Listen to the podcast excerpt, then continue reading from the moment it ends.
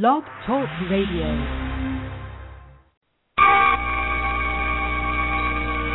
From days of long ago, from uncharted regions of the universe, comes a legend.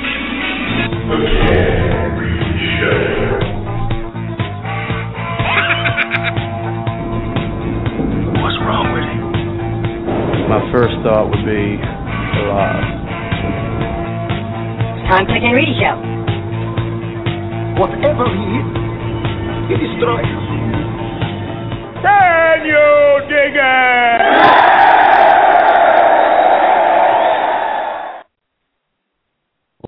Ladies and gentlemen, boys and girls, children of all ages, Can-Am Production proudly brings to you the best wrestling talk show in the world, The K-Dog, Ken Reedy, Diamond, Dave Rosemuth. You have tuned into The Ken Reedy Show. And if you ain't down with that, we only got two words for you.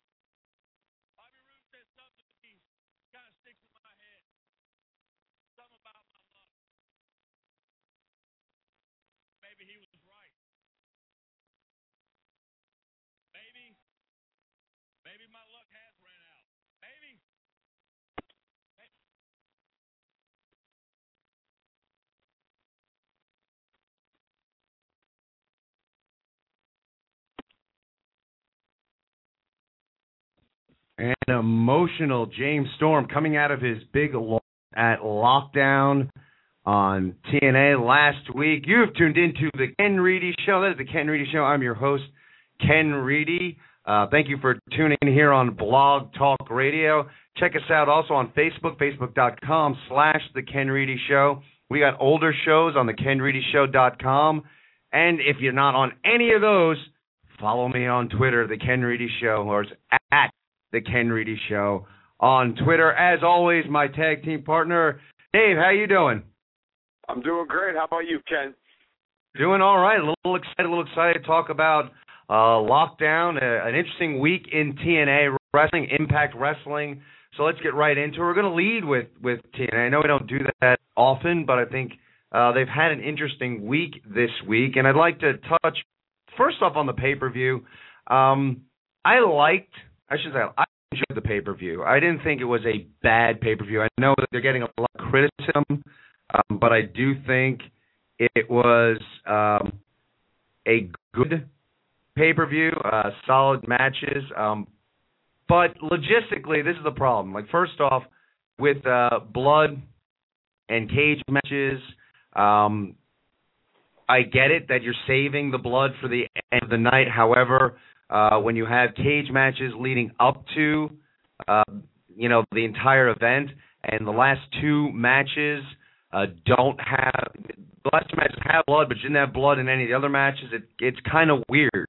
Guys were having their heads slammed into the cage repeatedly over the course of the evening, and they didn't bleed. And all of a sudden, uh, you know, the guys at the end, Hardy, Storms, and Ru- Storm and Roode, all get their heads hit, and they, uh, you know, all of a sudden they're bleeding. Um, so it kind of pulls away from the authenticity of, of what the cage will do. Uh, I thought Lethal Lockdown was violent, um, but again, in a match like that, they opened the card with Lethal Lockdown. Uh, you know, I know it sound we sound so bloodthirsty when we talk of this, but I would have liked to seen a little blood in the Lethal Lockdown match. Um, so no blood until the end. Uh, again, I thought the match was solid, but man, wow, Nashville, you guys, and I've been Nashville. The people that went to that pair, you guys should be ashamed of yourselves. If you were in Nashville, if you were at that show, man, that is one of the deadest crowds I have ever seen in my life. I was shocked, and I know. I mean, I'm I'm in a couple bands. I've performed, and sometimes you got to feed off the crowd energy. And man, there that crowd was dead, and I can't fault the performers. I thought the matches were solid. Not all of them great, but decent matches. Uh, it just seemed like the crowd just couldn't get up for it. And after all the criticism we, myself, and Dave, we've given it uh, Impact Wrestling. Get out of the Impact Zone. Get out of the Impact Zone.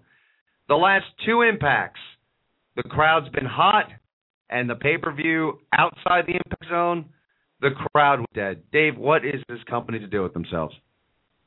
Uh, to be honest with you, I have no idea. Um, they must have been shocked uh, backstage, you know, watching the the audience do nothing. And um, you know, prime example: Samoa Joe and Magnus versus the Motor, Motor City Machine Guns was an excellent tag team match. I thought it should have gotten more time, and the crowd didn't really react to anything um, that that that they were doing. Uh, just up until probably the, the the two marquee matches with uh, Angle and Hardy and Storm and Roode, where the crowd was seemed to get into it a little bit. This being you know Storm's uh, home state of Nashville, uh, I was really surprised watching it. I didn't. uh I thought for sure out the Impact Zone, a pay per view, hot, you know, you know TNA on the road. uh You know, crowd doesn't, you know, they're, they're pretty. I thought it was gonna be a pretty hot crowd. Excuse me, I'm stumbling over my words. uh, but yeah, I don't know. I don't know what they're, you know, what what they're gonna where they're gonna go from here as far as uh touring goes after uh, after what we saw Sunday night. Yeah, I, I don't know. I mean, what what can they do? I mean, I, you know, and we talked about it last week, and uh, you know, we we thought like on Nashville, this is going to be really good for them, uh, a big pay per view for them outside. You know, they had their fan fest and, and uh, you know their equivalent to uh, Axxess, and uh, we were kind of optimistic about uh, where that pay per view could go, and and um, you know, getting it out of the impact zone and yeah, you know, it just it, the crowd was really dead, and and it's a shame because sometimes you know, and if you disagree, like give us a call at three four seven eight three eight nine eight one five. Share your thoughts. And I the old adage is, well, they didn't give it give anyone anything to share about. Um, I thought they did. I, I thought there were enough. Uh, again, decent matches. Uh, Kurt Angle versus Hardy was amazing. That was a great match. Uh, match of the night. And and Roode Storm was a very very good match. I don't know if I'd say great, but it was definitely a very good match. Um, but I thought Lethal Lockdown was entertaining. Um, I thought most of the matches were entertaining. I mean, you know, Matt Morgan and Crimson, they are what they are. You know what I mean? I mean, for those two guys, they gave you what they're going to give you. If anyone expected you were going to see a five star match out of those two guys, um, you know, you're being a little ignorant. Uh, but I thought for the two of them, they gave a, a solid match. Um, I didn't expect much more out of the two of them. Uh, but it just seemed like whatever happened, the crowd just would not for anything. And it was weird because in the middle of the pay per view, uh, it was kind of an awkward thing where where uh, you know Flair came out and cut a promo and Hogan came out and and wound up punching Flair out and you know, I almost as I'm watching it, I almost got the impression that there someone in the back was, you know, we have to get this crowd going. We have to do something to get this crowd going. And you know, Flair came out was just insulting people uh, in the front row, and you know, then Hogan came out, and you know, I I don't think it really worked. Um, it was kind of a failed attempt, but I almost got the impression that that wasn't supposed to be part of the show. That they actually were like, we have to do something to get the crowd into it, and uh, you know they just sent Hogan and Flair out to uh, uh, do something. But it I it was awkward. It was weird. Like I felt bad for the performers watching the pay per view uh, at home. That I was just waiting for the crowd to to get for something. You know, I mean, times where like you know you know you're watching a pay per view and, and you see the whole crowd stand up, like they just never did. it was it was weird. So I don't know what was going on. Uh, I don't know uh, you know if they gave away free tickets or something, and because they, they weren't selling. You know, I, I don't know. I don't know what was going on there, but that crowd was uh, not into the paper. But again, not a great pay per view, but I thought it was a good pay per view. But moving on out of the pay per view into Impact on Thursday night, again, and I'm impressed with TNA as of late. Solid impacts. Generally, the past few weeks, we're getting a solid two hour show. Maybe not, you know, Monday Night Raw with with Lesnar and and Cena and past Raws with with The Rock. I mean, Raw has become appointment TV, and I get that. That's that's the one show that's appointment TV. Uh, Impact not quite there, but they're giving us a solid two-hour show the past couple weeks. What do you think?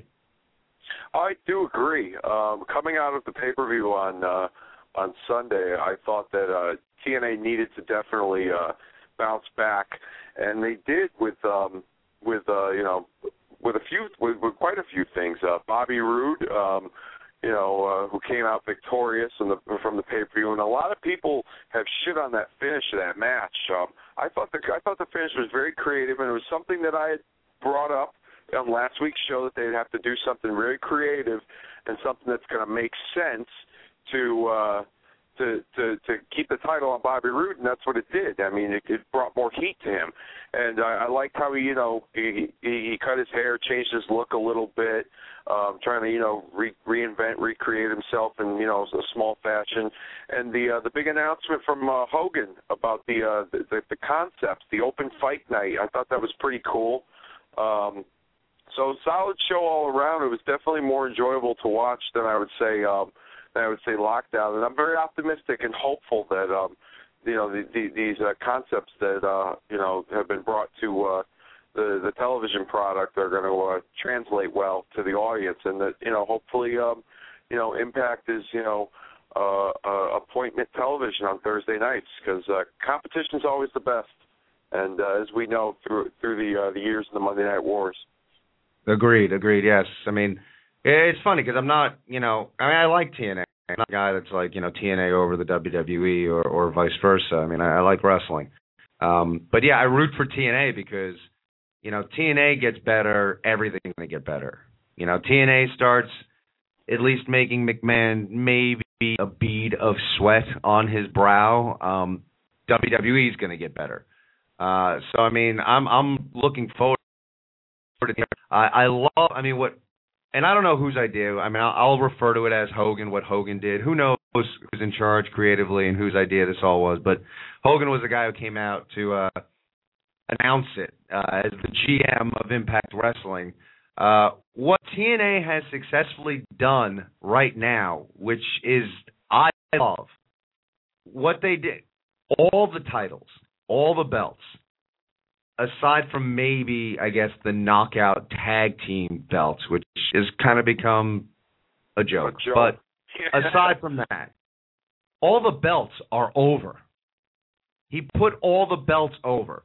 The one belt that may have been lacking was the TV title, and it's the TV title. I, I mean, yes, that should be defended. So they're they're going to be defending that each and every week on Impact, which I love.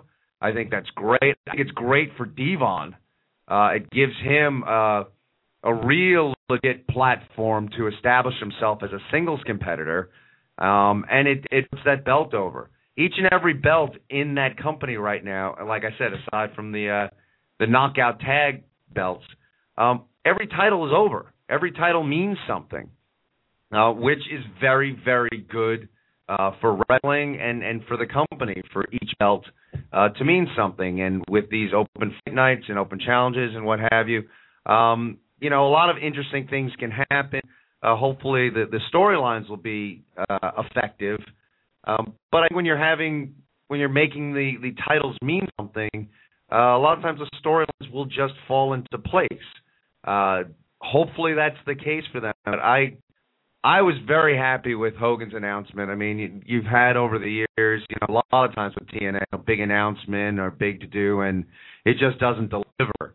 Uh, on Thursday night, I I love what Hogan had to say. Um, I, I love the concepts of everything, and I'm looking forward to seeing a real title picture, uh, especially with, with a belt like um, television title. Yeah, um, the uh, you know Hogan's announcement was um, I wouldn't call it groundbreaking, but um, what a lot of people on the internet and, have, and uh, you know on the, the dirt sheets have had to say about TNA is that you know they're they're they're WCW light, like in reference to light beer, and you know that they're trying to you know recreate what the WWE has done in the past, and this I think this concept and this idea is going to set them apart from other wrestling organizations such as the WWE and such as Ring of Honor. And they need to focus on what they're good at and not what somebody else is good at. Because if you try and be something that you're not, you're going to fall on your face. And I think this is a good idea, and I'm I'm I'm looking forward to seeing it. I'm looking forward to seeing what they what what they um what they do with it. In reference to your your your your uh, your your uh, conversation about the title belts. Um, you know, I'm glad that the television belt's going to be defended, but I think they have way too many titles. The knockout tag team titles need to go. They're a joke. They were a joke from the beginning. I never believed in the concept to begin with. You had a good thing with the women with with the singles title in the women's division. Don't go the you know uh, another route with the women and the tag team titles because you got to get more girls. They've dropped some of the girls from the roster. They don't use any of them much at all. Uh, so I mean, why would you add a, championship that is barely going to be defended or even used? It's just a piece of jewelry on these chicks. Um, the television title. Um, I've always been a big TV championship fan, going back to the days of WCW, and um, I think that they should bring up the lineage of past television championships. Not necessarily bring up company names, but you know, bring up you know guys who have held television championships and the importance of it, so that they could maybe bring some prestige to this television title that they currently have on their roster. So I'm all for it. You know, I'm a I'm a, I'm a big supporter of it, and uh, I look forward to seeing what, what happens and what comes out of this.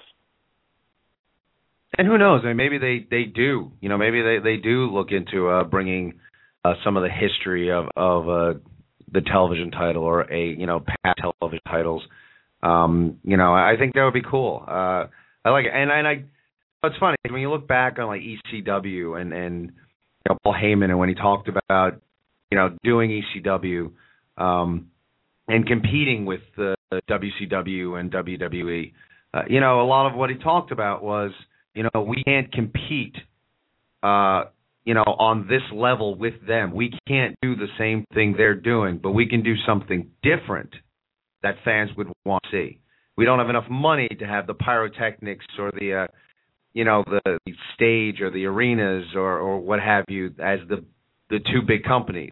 But we can be the most violent company. We could be the, the craziest company. We can we can find things we can do uh, that the other company can't. And I, not that the WWE can't, but I think what's what's good about this is like we said, you know, all the titles in the WWE aren't over. Most of the other titles don't mean anything. So rather than trying to compete and and do the same thing the WWE is doing, you're you're never going to win that. You know, you're just you're a smaller version of the WWE.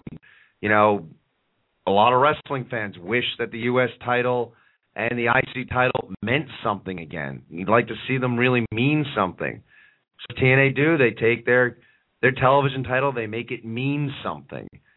I, think it's a very smart move on their part, uh, making the titles mean something, make all the titles relevant. Um, you know, it's funny because there every time recently, uh, in fact, when Robbie E had the television title, where I was at one point I was watching an Impact, I'm like, wow, I feel like I haven't seen Robbie on television at all lately. So he had the TV title, but he wasn't on. Um, you know, again, at some point, I would I would love to have been in on those meetings where they're they're there's like, all right, let's we sh- we should change it up a bit. What should we do? And, and someone raised their hands like, um, what if we put the TV title on TV? Brilliant, brilliant. Let's do it. We're gonna do it, brother. You know, so I, I think it's it's a it's a great idea. Uh, I'm I'm really psyched. Um, I, I think Impact is is in a really good place right now. I, I think Bobby Roode is, is great. Uh, great heel champ. Uh, you know, it was a good match. And um, I think now they'll probably go away with away from him and, and Storm. Um, I'm not excited. Now I get it, and I get he's popular, and you know they pop the crowd popped hard when he won. I'm not a big RVD guy. Um, never been impressed with him on the mic. Uh, talented in the ring, but to me, more or less a spot monkey. Uh, you know, the thumbs at himself. Uh, okay, yes, you have you have three initials that you can stop a thousand times in a match and point to yourself and have the whole crowd chant RVD. That's awesome. That's great. Um, doesn't really do much for me, uh, but I get it. You know, a lot of people do like him. He does have a lot of fans out there.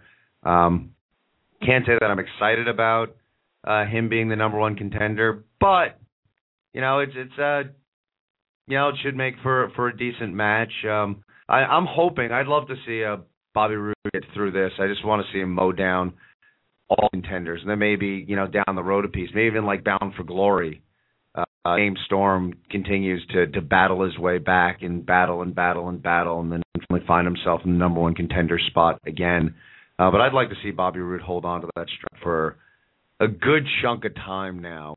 Um, I, I like what he's doing with the belt. I think he's a great figurehead for that company right now. Um, he's he's really good at what he does. Um, you know, and all the matches on on you know the triple threat are solid. Uh, one of the other things that you got to credit Impact for, and I don't know, uh, you know, they they've rebuilt Jeff Hardy, and man, I've said it a few times. I'll say it again. Physically, I this may be the best Jeff Hardy is is ever looked.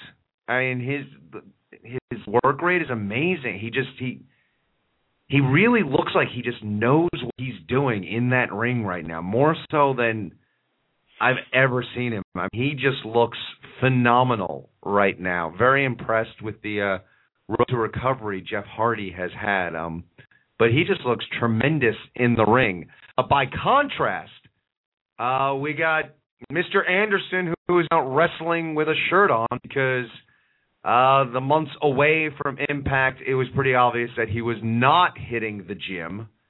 Um, and might be time to, uh, you know, diet a little bit, maybe do a couple sit-ups because Mr. Anderson uh, not looking svelte uh, as of now. Your thoughts? Yeah, I, you know what? I've always been a fan of Anderson when he was Kennedy in in the WWE. I thought that character was great. He had a lot of support in the company and the stuff he was doing on the mic, and you know that he was hitting all cylinders, and he, he looked in phenomenal shape. He wasn't the greatest in ring worker, but what he did worked. Um, and uh, I not I'm not impressed with his TNA run. I was not a big component of it when he first came in. He did he had that he had that that series of matches with Angle with Kurt Angle, which I thought was good. I thought they were really good matches. But for the most part, other than that, everything else, I just it's forgettable. And I've, I've said it before to you um, off the air about how Anderson's tried to be something that he's not. You know, he's a big mark for Steve Austin. As a matter of fact, he it's a true story. It's it's been publicized. He named his dog after Steve Austin. And he calls it Austin is the name of the dog.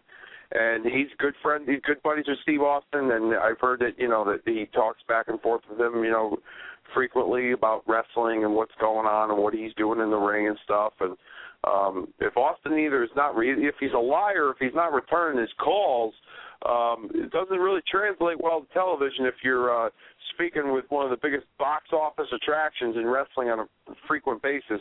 If you're not hitting the gym and you know you you wear a trucker baseball cap trying to be like him, walking down the aisle with the BMF walk, I'm not a fan of it. I really am not. I'm not a fan of, of Anderson's run in TNA. You know, I don't know what the the, the real stories are behind his departure from the WWE for you know conflict with top guys in the company and his he's reckless in the ring and it doesn't come off that way now but i'm just not a fan of i mean i liked him in wwe i was huge supporter of him huge. And coming to tna it's just it's kind of like you know it's it's it, you know I, it seems like either they're not sure what to do with him or he's just kind of going through the motions until he gets that call back from Vince McMahon because it just doesn't it's I'm not impressed and I love the guy but I'm not impressed. Yeah, I agree with you. Um, you know, he and I liked him a lot too, and I and I thought this guy like really um, going places. Um, you know, obviously got bit hard with the injury bug. Uh, I thought he was really going to go far in the WWE. Um, you know, even there was a a moment where uh, there was a he was backstage with Flair and, and Triple H, and uh, he walked away, and Triple H looked at Ric Flair and said, uh, "Bleach blonde hair and a catchphrase that'll never catch on," and they just kind of chuckled to each other. And I remember thinking, like him saying something like that, like you know, and referencing, you know, Ric Flair when he was talking about Kennedy was, you know, well, this this guy's going to go somewhere in this company, and you know, that run went away in a hurry, and uh yeah, it's not a good run in TNA. Um, you know, and and some of his stuff has gotten old quick. Uh, it's gotten redundant. Uh, they and I don't know how much of it is him and how much is TNA creative. You know, he's a face, he's a heel, he's a face, he's a heel. I mean, there was a, a time where I, I I missed a couple impacts and I couldn't keep track of, what side of the fence uh you know Mr. Anderson was on. So um you know the character has not been really consistent over the, over the years. So I I don't know. I don't know what they're doing with him. Um you know, he adds something being back. Uh how he looks terrible. He, he really does look. Uh, you know, it, it's funny because you, you know, it wrestling is a fickle business, and and it's a tough business. Um, you know, and and the the guys we've met over the years. I mean, you you just hear the stories, and you know that uh, um, you know, it's not an easy life. Uh, but one of the things that you you kind of want to see out of someone is, is that drive, you know, to be successful. That you know, even if shit's not going your way, it's like I'm gonna I'm gonna be hitting the gym. I'm gonna be practicing my in ring work. I'm gonna be just so when I get that call, I, I'm gonna knock it out of the ballpark. Like that's what you want to see out of someone. And and you know when when you know when someone leaves for a while and then they come back, like you're you're almost hoping they come back just shredded. They come back totally ripped because then you look at the guy and like wants it. He really wants his spot. He's back to fight for his spot. And when a guy comes back looking soft, it's like you almost think, well, he doesn't care. Get to someone else who's hungry. You know, let's let's get someone who really wants that spot. Uh, so yeah, I'm kind of disappointed looking at you know physically what he looks like right now. I was kind of disappointed uh, in him, but you know, again, he, he does add. Uh, I don't say a tremendous amount, but he does add a little bit of star power to the TNA roster and um, you know he is good on the promos, and he he doesn't look horrible in the ring. Uh, he just looks uh, a little slower and, uh, and a little softer. Um, so, you know, I hope he he uh, I hope he's listening. I hope he I hope he takes our advice and hits the gym. Um, but yeah, I, you know, I'd, I'd like to see more out of him. Um, and who knows? I mean, we both uh, last week. Uh, uh, talking about guys on the other end of the spectrum, guys who are in tremendous shape. Uh, you know, we're kind of predicting that uh, Kurt Angle would probably be taking a break, and uh, lo and behold, he, there he is on Impact, uh, wrestling match against AJ Styles. So go figure. Maybe we were wrong. Maybe Kurt Angle's not going to be taking any time off. Well, he's a mach- that guy's a machine. He doesn't know what the word time off means. So, um, yeah, I mean Kurt Angle around like that's great. You know, he's obviously you know one of their biggest stars, if if not you know their biggest current active star. Um, but uh, it's almost scary to watch him in the ring because you feel like you know if he gets slammed the wrong way, he's gonna break. Like my personal opinion, I've said this before, and I've heard stories from from other wrestlers I've spoken with. But you know, you know, as far as like Kurt Angle, you know, Kurt Angle's a nut. He's crazy. You know, he's 40 something years old. He tried to, excuse me, he tried to, uh, you know, make the the United States Olympic team for London, and unfortunately, an injury had forced him to, uh, you know, to uh, back out of that. Just in fact, this past week, I think it was reported. Yeah.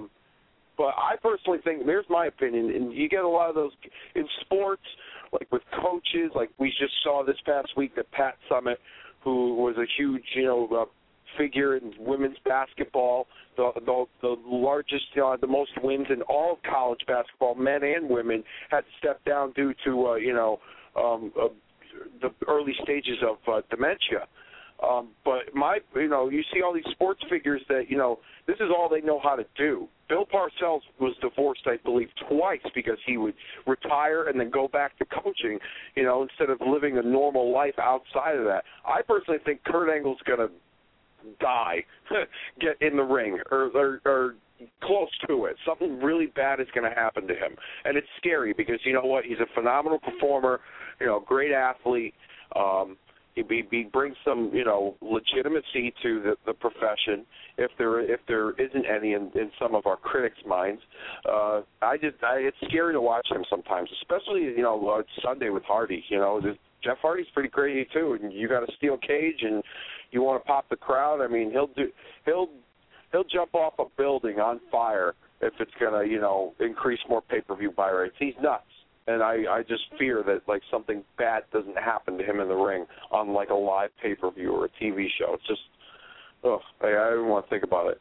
No, no, but you're you're 100 percent right. I mean, I I do think that the same thing that you know some of the stuff and the, the interesting thing about him is that he's he's so skilled and he's so physically gifted that he doesn't have to do like crazy spots to to get over. I mean, he can he can have phenomenal uh, you know, athletic uh mat, you know, on the mat kind of match. That would be incredibly entertaining, but he just you know, he just it seems like he's just you're right, he's crazy. And he has this sick uh need to continue to outdo himself.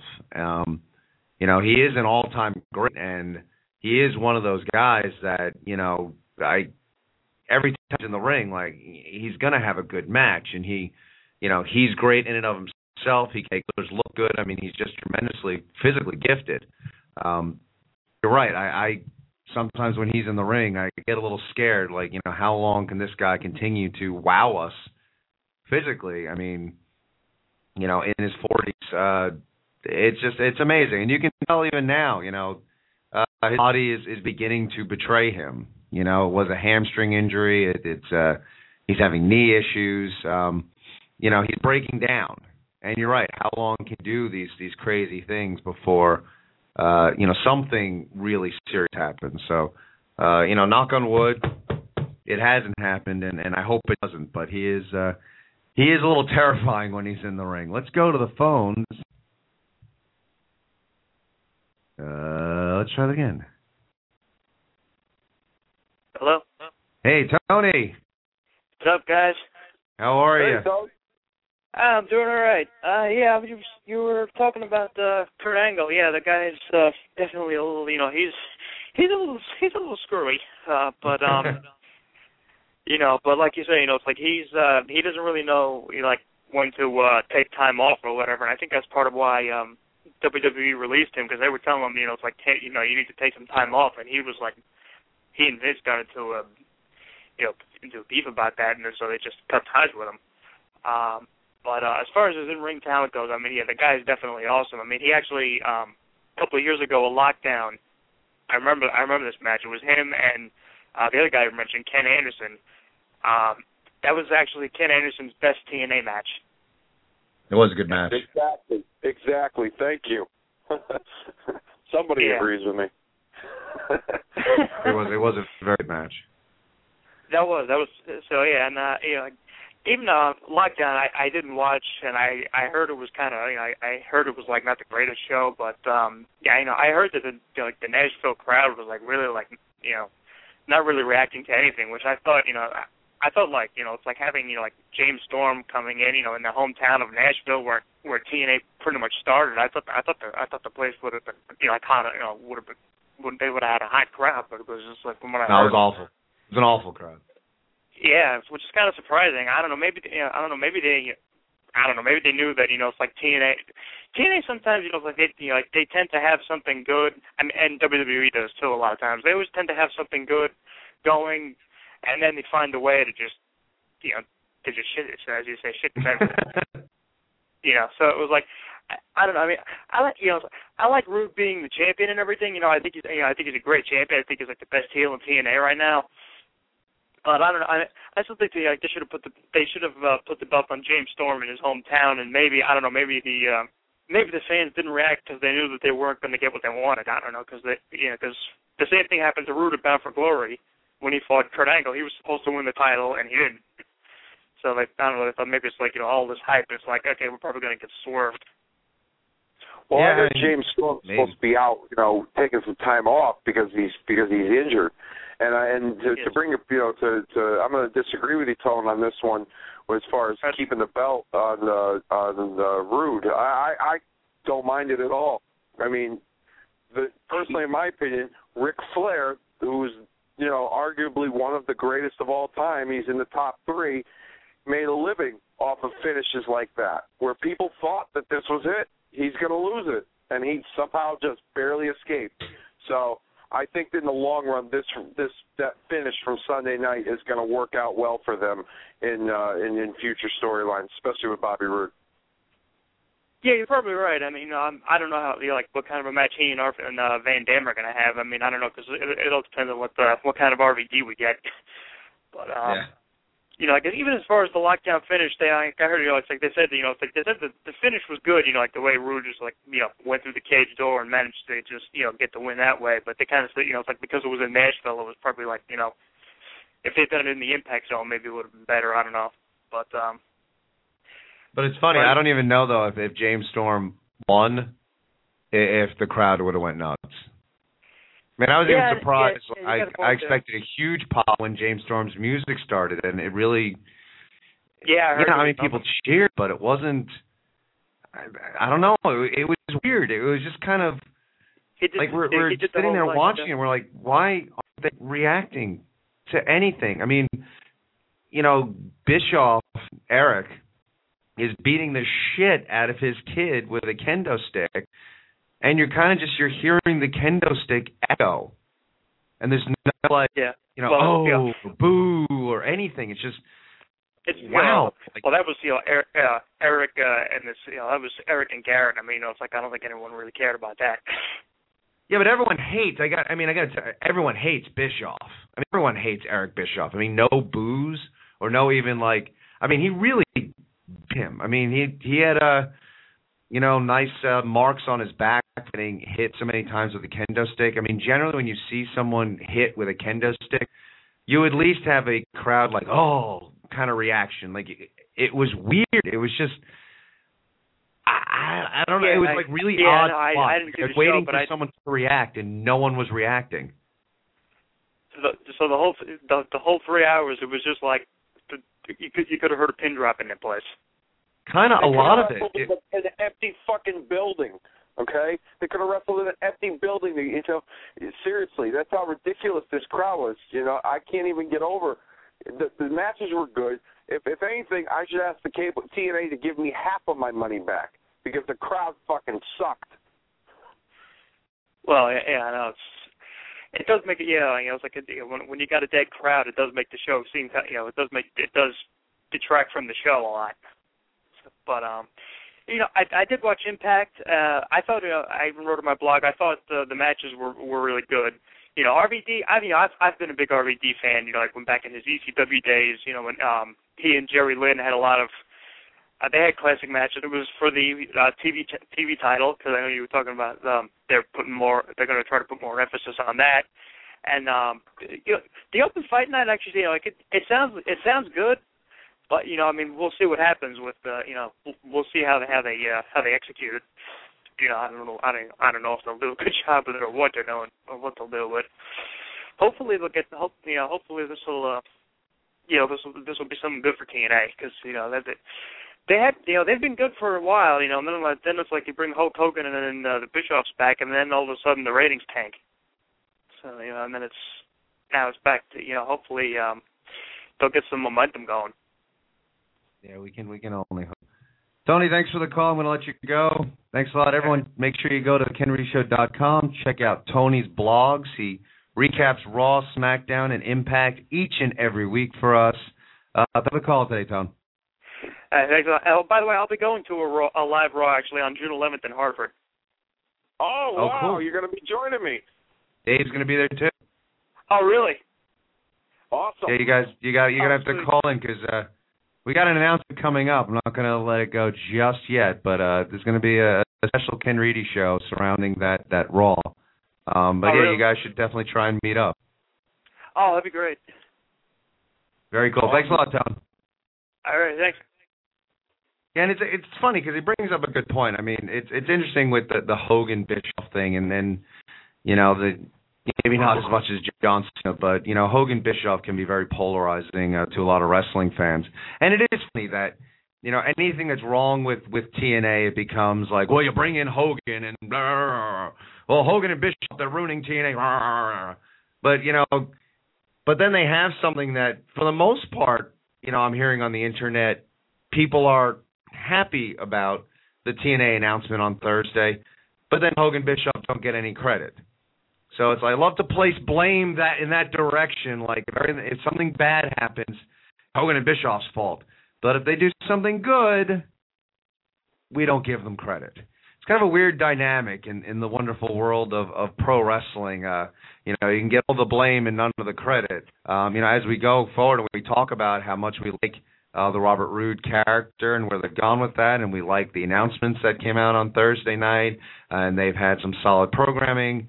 Uh, you know, Hogan Bischoff regime get any credit for for that, um, but you know they'll probably get blamed for the crowd in Nashville. So, go figure. Um, one of the things that's interesting, bringing up RV, uh, and you know you brought it up before with Roode. Uh, one of the things in wrestling, man, like evolve, evolve over the years. Man, that guy, you know, RVD still has the the cheesy long hair do and the the really bad airbrushed tights. I mean, for God's sake, man, it's time to can we update a little bit? Can we can we tweak the character? And you know, I love Roode with with the the hair, short haircut now and the suit and everything. It's just working really well for his character. You know, I mean, you want to stay around for, and I don't. That's why. I mean, I, I think most guys evolve. Most guys who have long-standing careers in wrestling evolve. Uh, man, RVD just he just he's just he's wearing the same trunks and the same hair since he, he broke into the business and uh I, I don't know again like i said i do find him as a character kind of uninteresting Yeah, I I was I was I was an RVD supporter back, you know, in the EC. I didn't watch too much ECW because uh, either I didn't get it on you know whatever channel it was, or when it was on, it'd be on you know too late at night. Um, I liked his stuff early on, and I liked his WWE stuff. And he's you know, you know, to to his credit, I think the only reason why he hasn't changed is because he is over, because he does have a following, and you know. um uh, but you know, I do agree with you in the sense that yeah, maybe you switch it up a little bit. You know, um, you know the, the airbrush tights. I mean, shit. You know, like they, they look like they look like something you'd buy at like a, like a carnival, like those airbrush T-shirts that they have. You can get like a caricature of your face on there. You know, like I'm not. yeah really you can go to like the the uh the t-shirt shop on the jersey shore and they'll, yeah, they'll hook you know, up with a pair of tights like that Or yeah, exactly. You know, for fifteen bucks, somebody can make you an airbrush singlet. You know, I wonder, I wonder how many, t- I wonder how many T-shirt shops have gotten, uh, you know, uh, RVD's money who, uh, to uh, to do his tights. Jesus Christ! But yeah, th- th- to his credit, I think you know because he's over, and you know people do. He does have a following. Ric Flair said it best. He's got a great following, but he's not a guy that will draw money. Totally agree. It's a, it's a good point. Um, and and speaking of Ric Flair, um, I'd like to we're gonna switch gears a bit and go to uh, Facebook because we uh, we had some opinion polls going on our Facebook page. Want to get to that?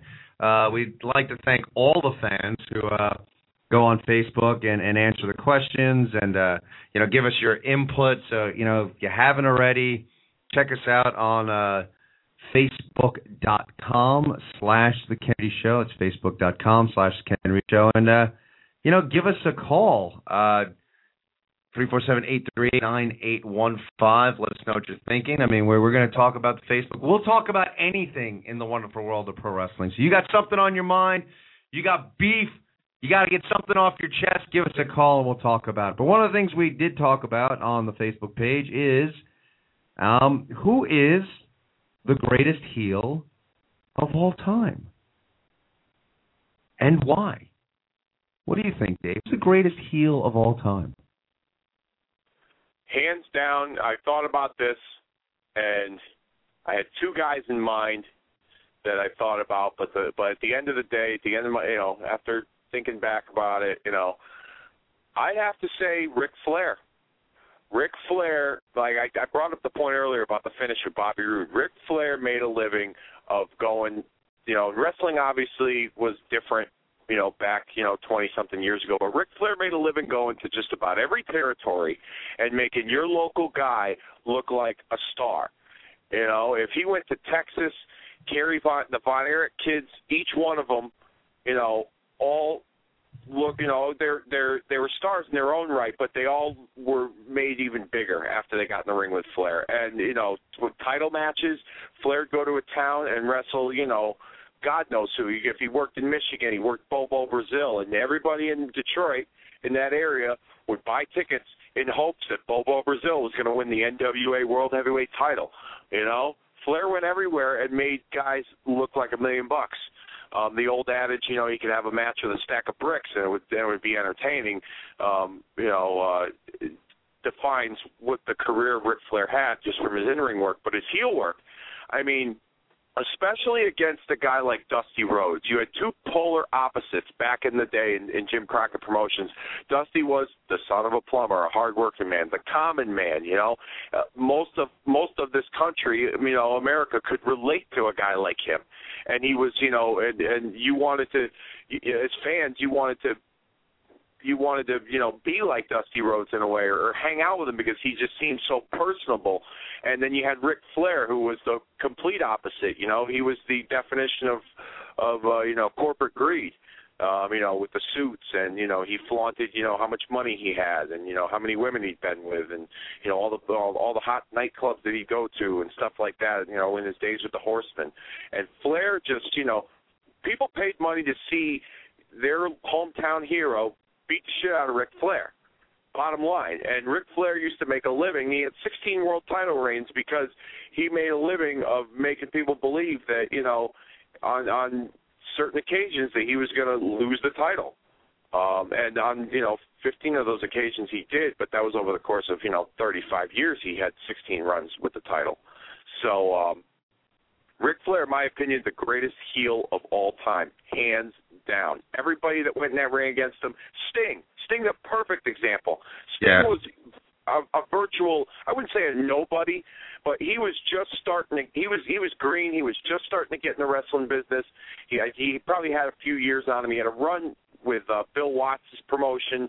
Um, and uh, you know some other promotions down south, and when the NWA brought him in, and I, from what I've heard, Flair kind of endorsed him because he liked his work, and Sting was just the, the chicks loved him. You know, when he came out of that curtain, he was on fire. Everybody loved him, and when he got in the ring with Ric Flair, that first Clash of Champions, which mind you, that match or that show, I should say, drew a higher rating than the WrestleMania 4 pay-per-view. It went head to head with. I was on free television, cable television, went head to head with WrestleMania 4, and it was headlined by Flair and Sting. And Sting, that match, that match made his career. If he didn't have a match like that against Ric Flair, I don't think we'd talk about Sting like we talk about. You know what I mean? Ric Flair made him a superstar. He owes a lot to Ric Flair for what Flair did for him, and people just love Sting. They ate it up. They ate it up with him and and and, and uh, Ric Flair. And like I said, everybody you paid money to see people kick Ric Flair's ass. And to me, in my opinion, he drew money everywhere, and that's why I think he's the greatest of all time. Yeah, all like we had some interesting uh responses. Um, you know, again, and Ric Flair. I mean, when you have the moniker, the uh, greatest player in the game. I mean, you know, where do you go? I mean, that that that says it all right there. Uh, we had our friend Dank uh, respond, and here's an interesting take. He said, "I think Andy Kaufman gets that title, and here's why. Any wrestler that's a heel now is part of the WWE, but people know it's more for the show. With Andy, it seemed to spill outside the ring." like on David Letterman or other shows that everyone believed it was real life, that his injuries were real, that any that anyone can do that. He got he got an incredible heel. Um, interesting take. I don't know if I'd say greatest of all time. Um, it was Oh, quite no, a a run. Um, the thing that I, I find is very disappointing about Kaufman, it would be great if he was alive today. what Andy Kaufman, could you just think if Andy Kaufman got hold of the world of wrestling and had access to YouTube, Facebook, and Twitter and and tried to do kind of what he was doing, that had access to social media, what he could have accomplished. Um, a very interesting, one of the most creative things um, ever in the world of professional wrestling. Uh, would be tough for me to say that he's the greatest of all time, but definitely one of the most creative um, things. I would, as far as uh, maybe best of all time, you know, I may say Andy Kaufman is is the best uh, celebrity involvement in the history of wrestling. Um, but I don't know if I'd give him the moniker best of all time. Uh, Justin Rosenbluth uh, writes, "Oh, that's easy. Ric Flair. His living was made off of making babies all over the world look worthy of wearing the 10 pounds of gold back when it mattered. It always led to drawing more money. It's a foreign concept to us today because modern wrestling slash sports entertainment has been revolved around babyface promotions slash the chase versus the old school decades ideas that the heels drive the business in order to get babyfaces over. Before the WWF exploded on the scene and took over, that business was done. Flair optimized that from all facets of the game. All good points from Justin. Um, you know, a lot of agreement, I guess, in that household. Cincinnati Sports Photography writes Flair. He was the heel that you love to hate, and the guy that could sell out arenas by himself. He would use his heel persona to literally make other wrestlers' careers. No one has come close to his prime. Kaufman and many like him are good for a season, but not enduring. Colin McTarren writes Bobby Heenan. Uh, that's an interesting take. Um, because I, I think as as much of um, Hulk Hogan and his run in the '80s, um, Bobby Heenan did a lot to put Hulkamania over. Um, that you probably look at Bobby Heenan as as Hogan's chief rival uh, in the 80s. It seemed like every year, uh, whoever Bobby Heenan was managing, you know, he was going to have a run with Hogan. Uh, so Colin says Bobby Heenan. And our blog man, Tony, this is a hard one. There's so many great heels, but I'm going to go with the Macho Man. The Macho Man Randy Savage, number one heel, um, was a great heel, great performer. Uh, it's interesting. I like what uh, Cincinnati Sport Photography brought up uh, short term versus long term, and I and I think that's really because I started thinking about this and, and analyzing because I spend way too much of my life thinking about professional wrestling, and and I thought, you know, short term versus long term, and it's interesting because. I probably I'm going to say I agree with you. I'll probably go with Ric Flair if I had to say greatest heel of all time because I mean right now he's a heel, and right now he can still get heat. Um, you know, so it's something to be said for a guy who can continue uh, to do that. Um, Piper came up for me as the best heel of all time, but when I started thinking about it, for the most part, you know, Piper's been a face for the better part of the past two decades. Great, great heel, uh, you know, back in the day, but you know, once he turned face, he's primarily been a face. When he comes back, he's he's a face. Um, so I I was leaning towards Flair. But when I started thinking short term versus long term, uh, two guys that, that came to mind for me. Number one was Hulk Hogan, uh, his heel turn and the initial NWO run. Uh, that was hot. Uh, that was hotter than hot. Um, you know, great, great run as a heel, uh, great character, great storyline. Um, so I thought of him as a short-term great heel run. Another one I thought of was was Bret Hart in his uh, you know USA versus Canada uh, run with the Hart Foundation. I, I thought he was a tremendous heel uh, during that run. So those are the two guys that popped up for me as having really great short-term heel runs. Um, but as far as best of all time, we're looking long-term. Uh, I probably have to go with Ric Flair as well. Uh, any guys you think on top of your head like had really good short-term heel runs that you'd put on the list? Um, yeah, there's a few. Before I get into that, I just want to briefly say um, what makes a great heel is you know a lot of a lot of heels nowadays. You know when they do something dastardly or something that's just you know like that that that gets people's attention, there's always an excuse for it. You know, like oh well, you know I attacked so and so because he did this or whatever. You know, they always there's there's always an excuse for it. If you're a heel and it's like and, and it's it, you know I take this right out of you know if you watch a movie most bad guys they don't have an excuse as to why they do it. They just do it because they can because they're bad. You know what I mean? They're bad people, and that's what Ric Flair used to do. You know, Ric Flair would you know he'd poke somebody's eye out or he'd you know low blow a guy or whatever. Why did he do it? Because he can. Because he's a bad dude. There's no explanation behind it. You know, and that's what a lot. I think that's a, a lost art in in in the true essence of a heel. As far as guys go that you know uh, you know that, that come up to mind with short term runs.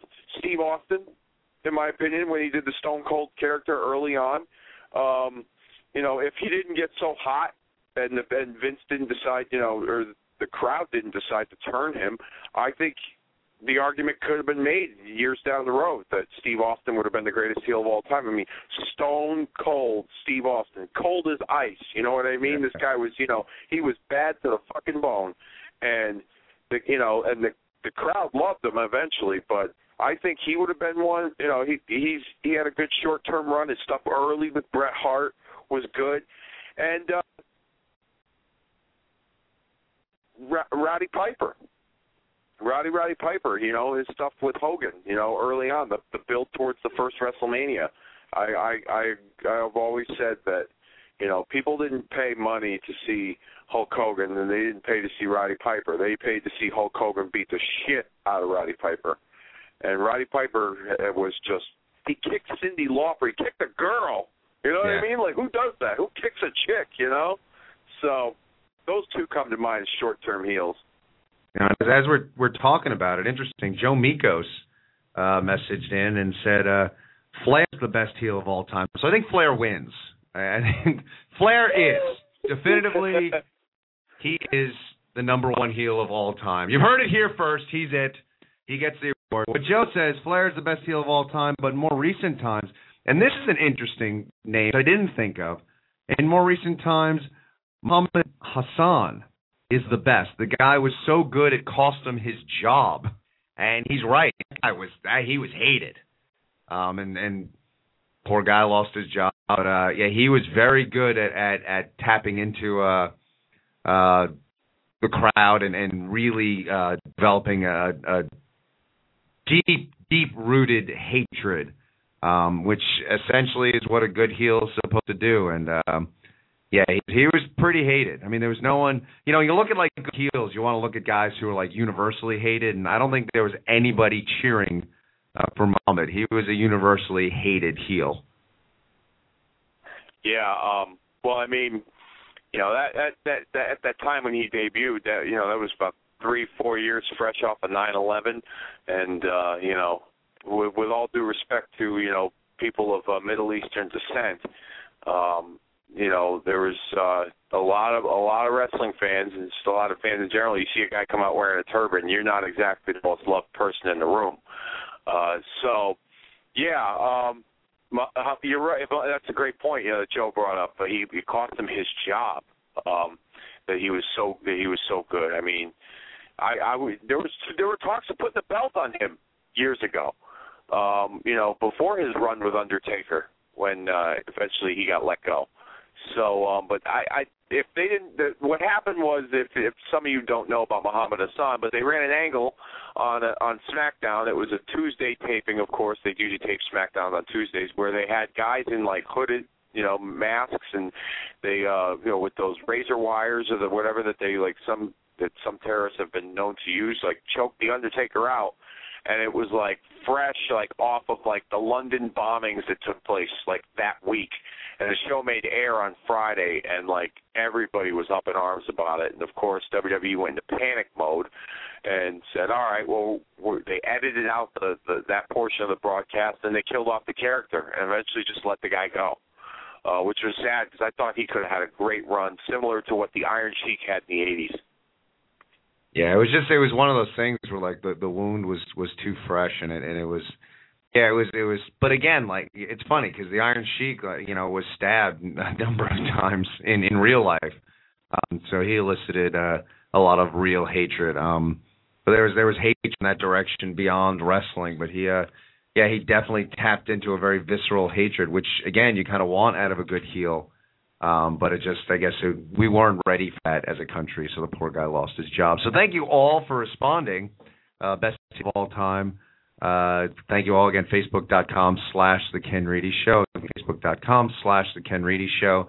And, you know, we love having fan involvement. Continue. Um, you know, if you're shy, you don't like calling in, uh, you don't want to talk to us, go to Facebook. Uh, you know, tell us what you're thinking.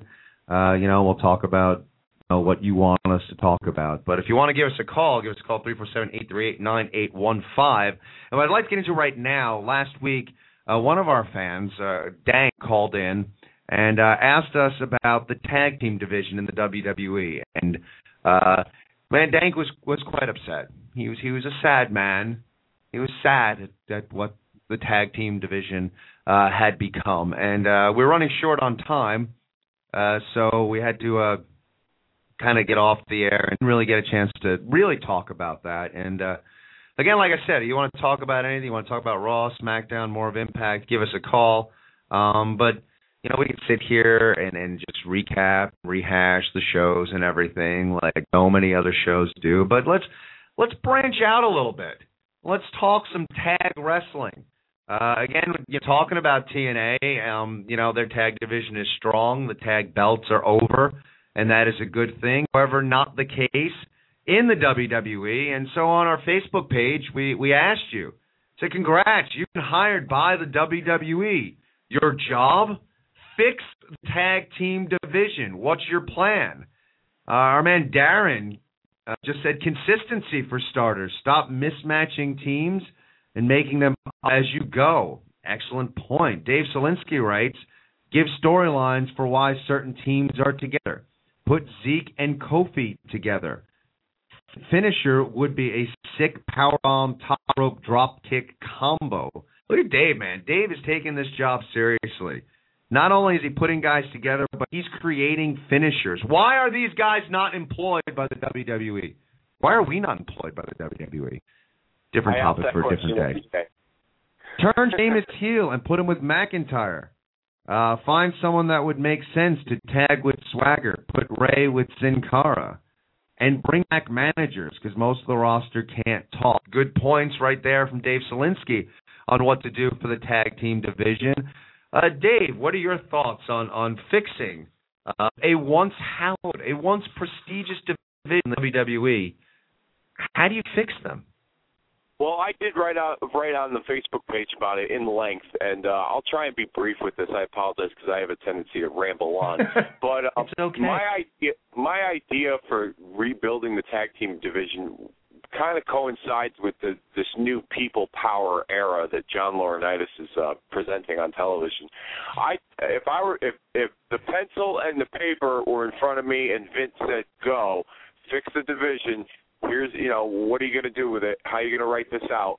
I start off with Laurinaitis just coming out and you know his swagger that he has you know in himself and say that tag team wrestling is dead.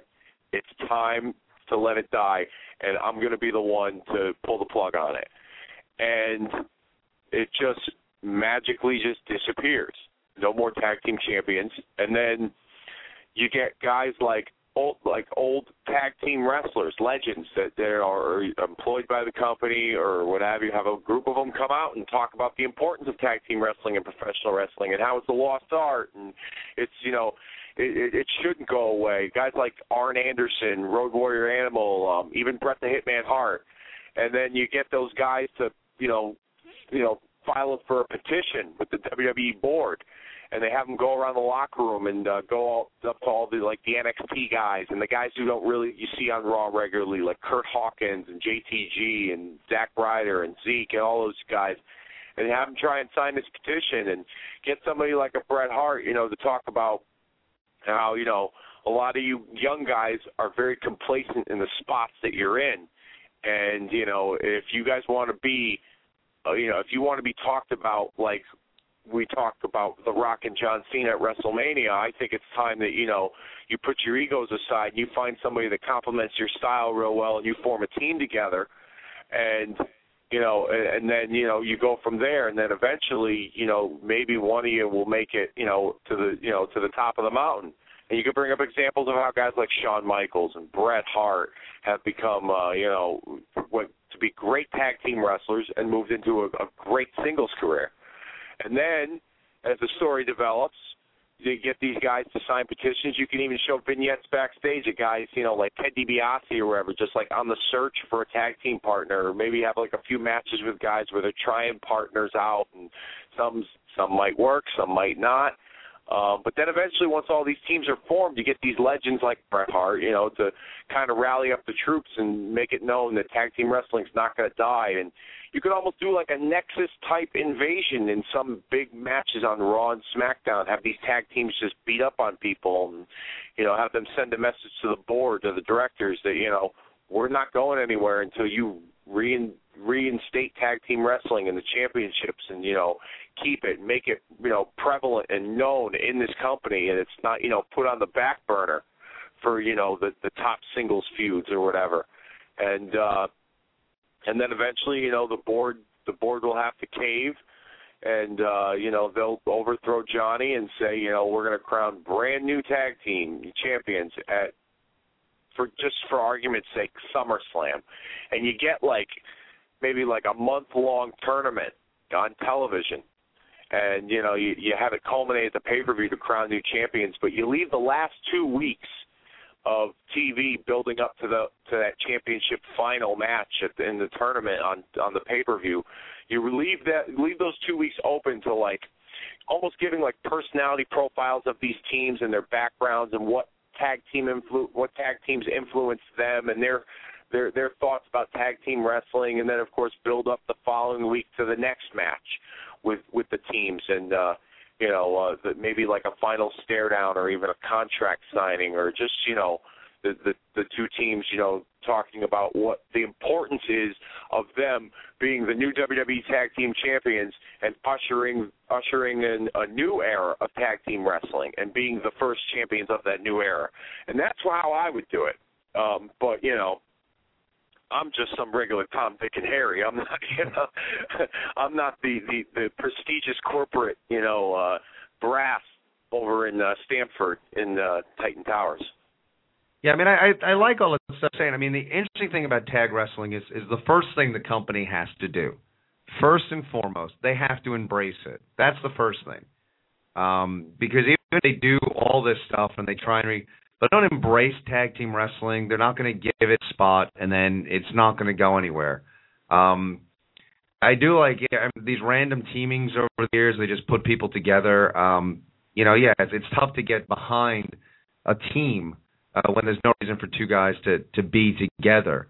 Um, you know, I, I I like what you're saying. I, I like the idea of like the the titles being vacant in some way, shape, or form. So whether it's you know Johnny coming out and saying he's going to get rid of it, or just something happens where the tag champs, you know, they pick up or whatever, and they they declare the the the belts to be vacated. Um, a, a tournament over weeks, culminating at a Wrestle uh, WrestleMania, SummerSlam, uh, could be something that the division uh, would need. And again, like you brought up a, a real good point. I mean, when you look back and you got guys like Shawn Michaels and Bret Hart and even uh, the British Bulldog, all guys that had very, very successful singles careers coming out of the tag division. Uh, the tag division back in the day was a great place to test people out, see what they can do, and bring people in, you know, as a tag team. So so uh, fans get to know them as a, a team. Um, and then you need to split them up down the road a piece because uh, a guy, you know, is showing that he's got some talent you know, split them up down the middle and, and down and, and down the road a piece, and, and make one of the guys a, a single star. Um, the, the interesting thing I like what I saw uh, having Titus and Darren Young together on SmackDown. Um, was not really impressed with their in-ring prowess, but I like the fact that it's just it's a team, um, and maybe they're going to keep them as a team. I don't necessarily understand why you shit on the Usos because that that's an established tag team and they don't have many of those. But I get it, and maybe there'll be an actual rivalry between two teams uh, moving forward, which would be uh, great. Um, Primo and Epico are a solid tag team. Uh, it's interesting. Again, I, you know, back in the day, I don't know if I'd make them championship worthy, but now uh, it works. Uh, the one thing that I I don't know why they don't do it, and I think this is a team that could give the t- the title prestige, um, Ziggler and Swagger, and it makes sense. They're both managed. Uh, two guys that are kind of lost right now on the roster. Two guys that are very talented. Um, you got you know both very skilled physically. You got the smaller, quicker guy, and you got the bigger, stronger guy. To me, that tag team works well. Great mouthpiece, um, and you put the two tag belts on them. If you create a tag division, um, and everyone's going after Swagger, uh, that could give uh, the division what it needs, a little bit of prestige on the belts. Um, when I actually started thinking about this and you know fixing the tag division, um, I mean the one thing that I think they missed the boat on is I would have kept D.H. Smith and Tyson Kidd together. I think they really missed the boat with D.H. Smith. Um, you know, talented guy. Uh, I thought they were a really good tag team, and when they split them, they they had no direction where they were going when they split them. Um, but the thing is, it's it's there. It's fixable, which is why whether it's you know, the plan of like we're saying vacate the belts or Laurinaitis coming out and saying, you know, I'm I'm getting rid of the tag championship or whatever, it's fixable because I started think I started thinking about guys on the roster and I was thinking, you know, Tyler Reks and Heath Slater, Justin Gabriel, Ma- Mason Ryan, Michael McGillicutty, Curt Hawkins. You were saying JTG, Alex Riley, Drew McIntyre. And who knows coming off of this push right now what they're going to do with Ryback. But you got guys that are kind of lost, that don't really have a role. You can't come up with a couple of teams in that mix of guys to to establish like a real team division.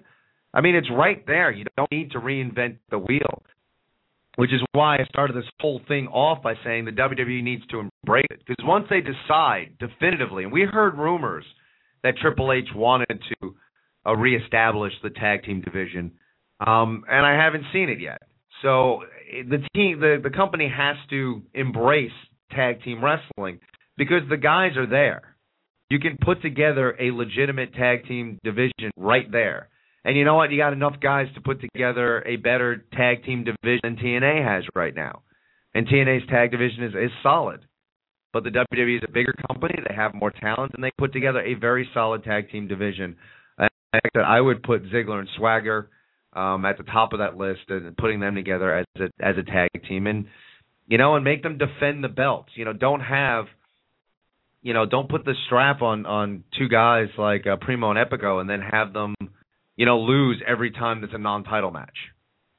You know, don't have like Big Show come down and beat the shit out of the, the two of them. I mean, it, you just you keep continue shitting on on the tag belts, and you know you got to add some prestige to it. So, um, I, I think quite effectively we we've outlined uh, between the two of us uh, some of the Facebook responses. Um, if you're listening, Vince, Triple H, you're listening.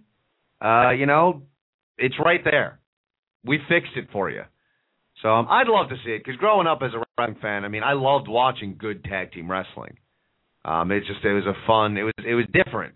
It was a fun, uh, you know, kind of a different type wrestling that I, I enjoyed watching. I enjoyed watching a, a really good tag team match, and uh, it, it's a shame right now it, it lost. And and like we were talking about earlier about, about TNA, you know, right now, you know, the WWE uh, is kind of heavy.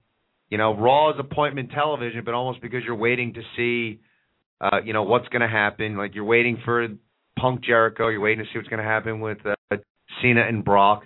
But there's a lot of filler shit that I could care less about. Where TNA gives you a solid like two hours, but they don't give you something that you're really, really like you really have to see.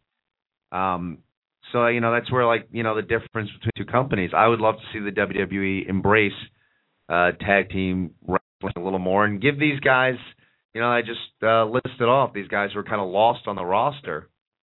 Um, you know, something to do. It's fine. Like I'm watching SmackDown the other night, and I'm watching, you know, the, this Ryback thing, and, and I get it. There, you know, it's so obvious that I don't know. Someone was watching the best of of Monday Nitro and was like, "Wait, this guy's muscular and bald too. we should make a new Goldberg because this whole Ryback thing is such a a, a Goldberg rip. Um, I get it, it works. The guy's a specimen. I mean, the jobbers he's been wrestling, uh, you know, you and I are bigger than.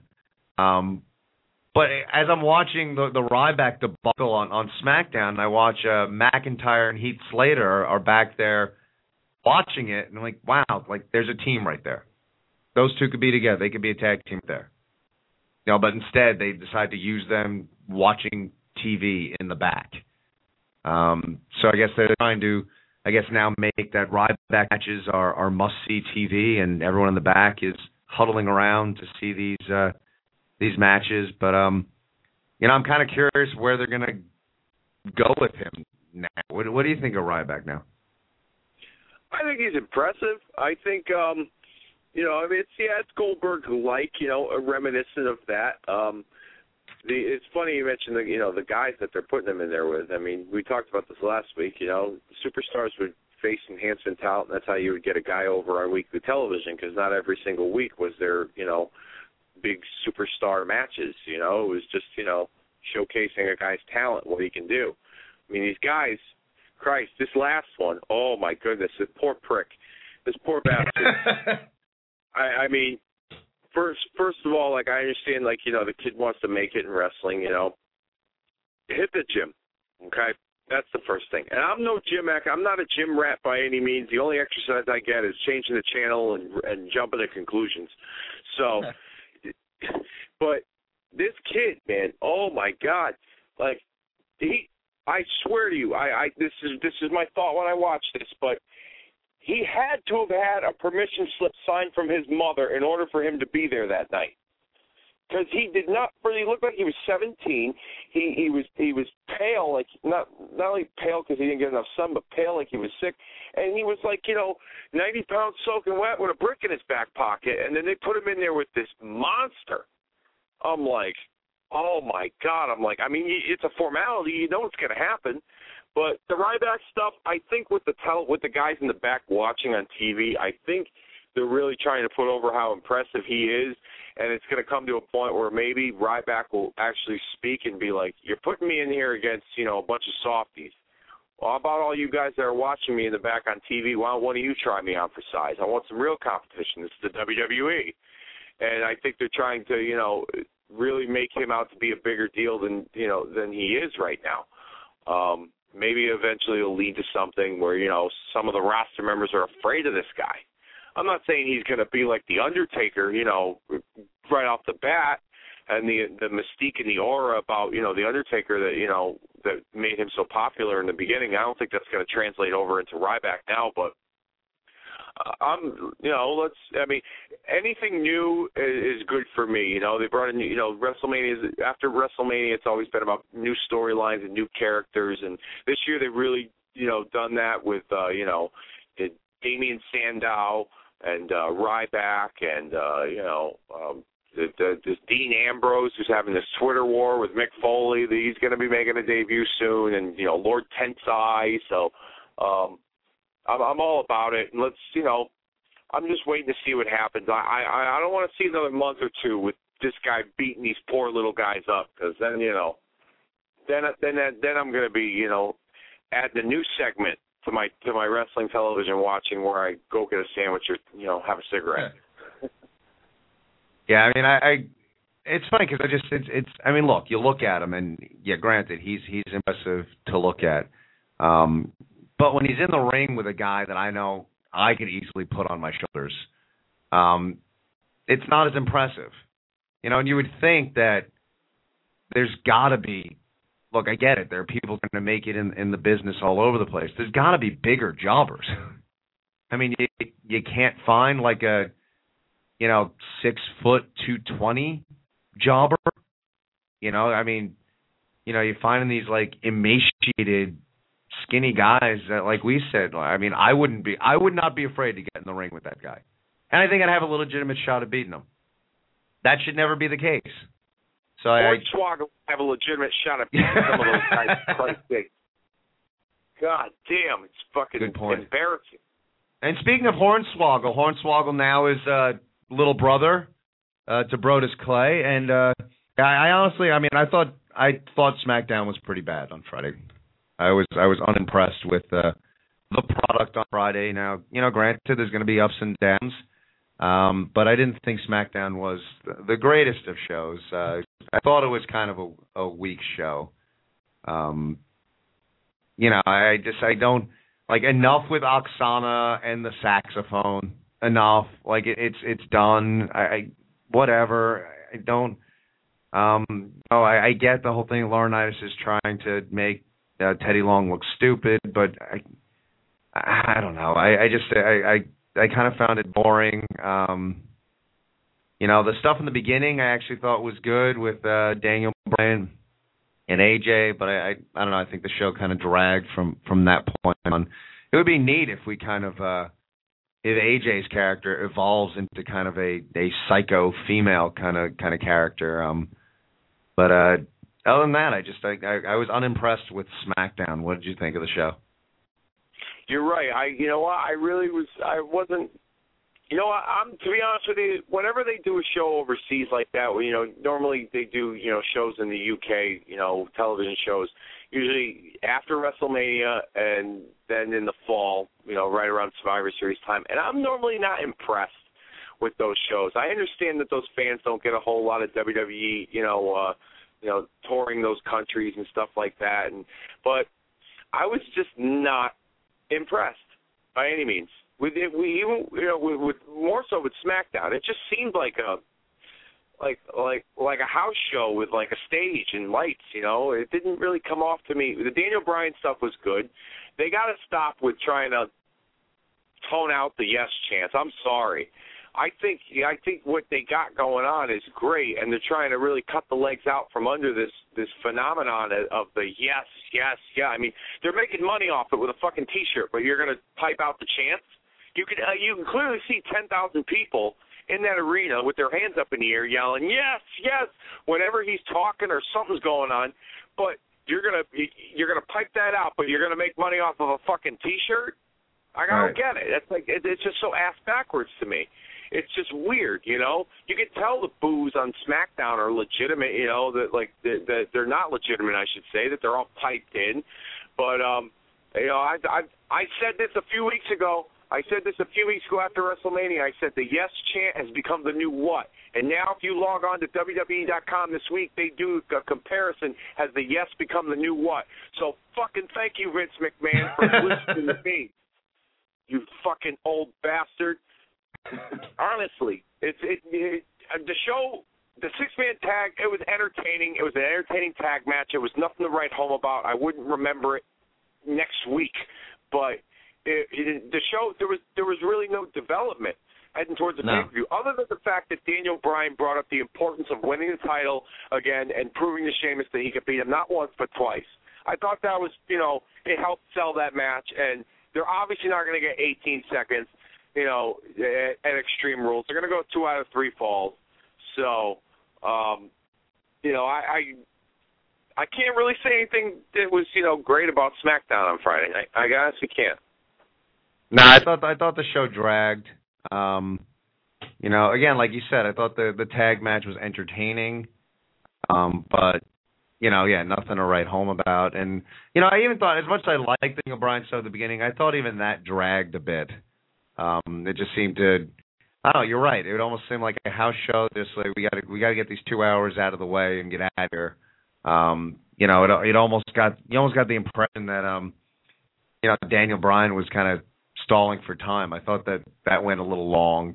Um, you know, it's an interesting storyline. Um, and like I said, if they go forward and they actually, it'll be interesting if AJ does this psycho female kind of thing because, uh, wow, like a, a deal with a storyline. Um, that would that could be cool.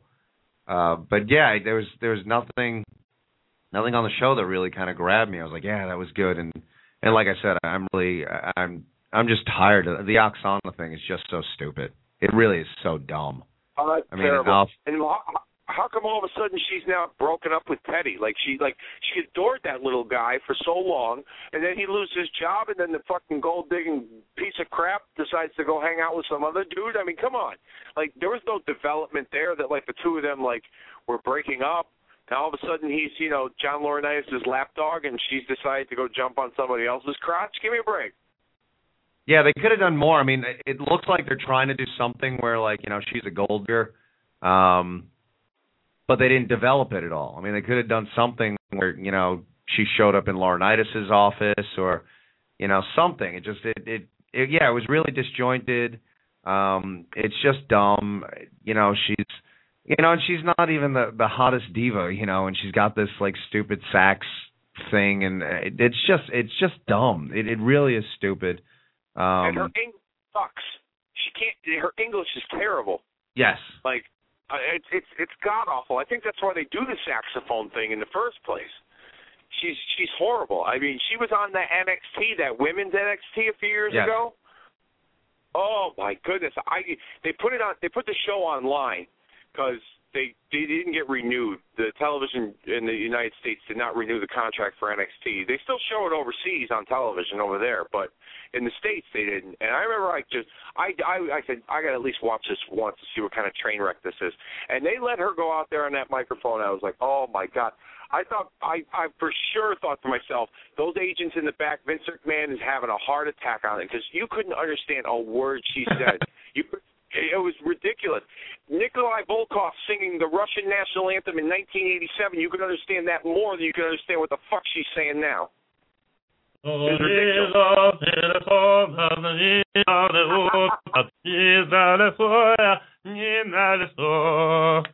See, I know what you just said. You can't See understand. You know? Exactly. You ah, can't oh, understand what old said. Then you hear Hacksaw come out. Oh, USA. So, Dave, how are things going out there in Connecticut?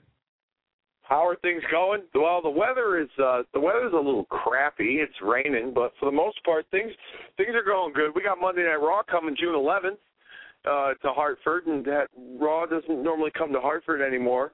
Um but they're coming back June 11th. I will be attending that evening um and it's a special 3-hour Raw and there's a lot of rumors of what the 3-hour show could consist of. I've heard of a King of the Ring possibly going on on that show. I've heard of the draft possibly taking place, even though the draft really shouldn't even be happening because you've got guys appearing on both shows. But um, you know, that's what I look forward to in the state of Connecticut on June 11th. Connecticut, man, is just like Connecticut kicking ass. Connecticut is, you know, it might just be the place to be. And like I said, we we do have a surprise. I'm going to hold off, but building the suspense that that Hartford show, that Hartford Monday Night Raw.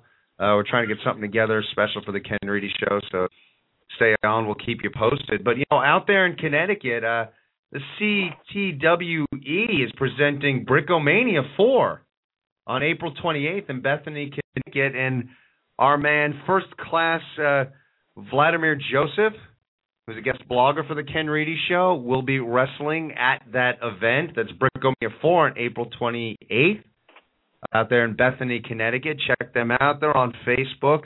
And uh, Wrestle Jam, May 5th in Wallingford, Connecticut.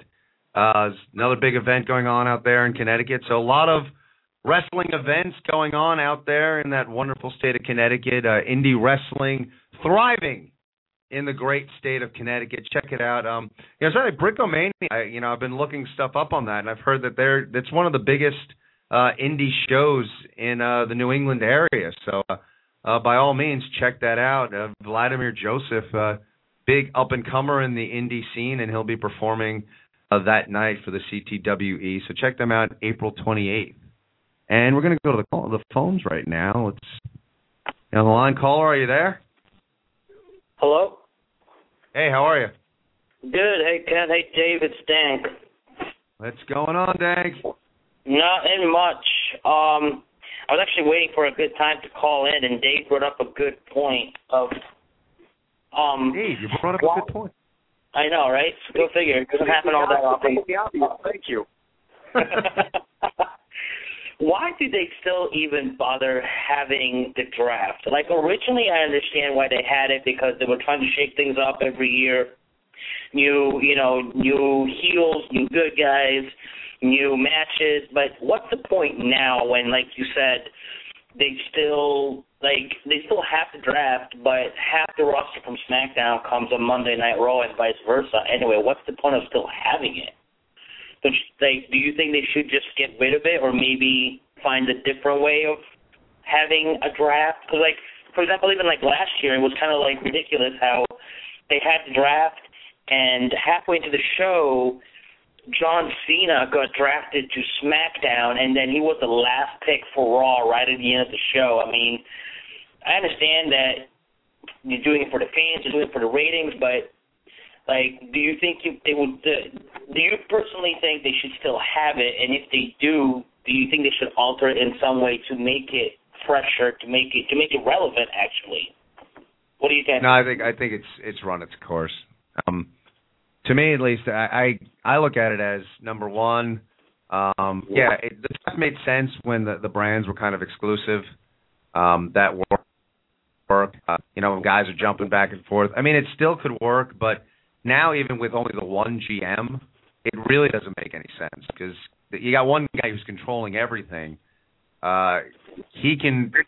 I mean, what's the point? Like, he's the guy who's supposed to be in charge of draft and everything. I mean, he can obviously order people to go to either show. So the draft uh, really doesn't make any sense to me. Um, so if you want to do something with the draft, uh, number one, I would at least kibosh it for a year.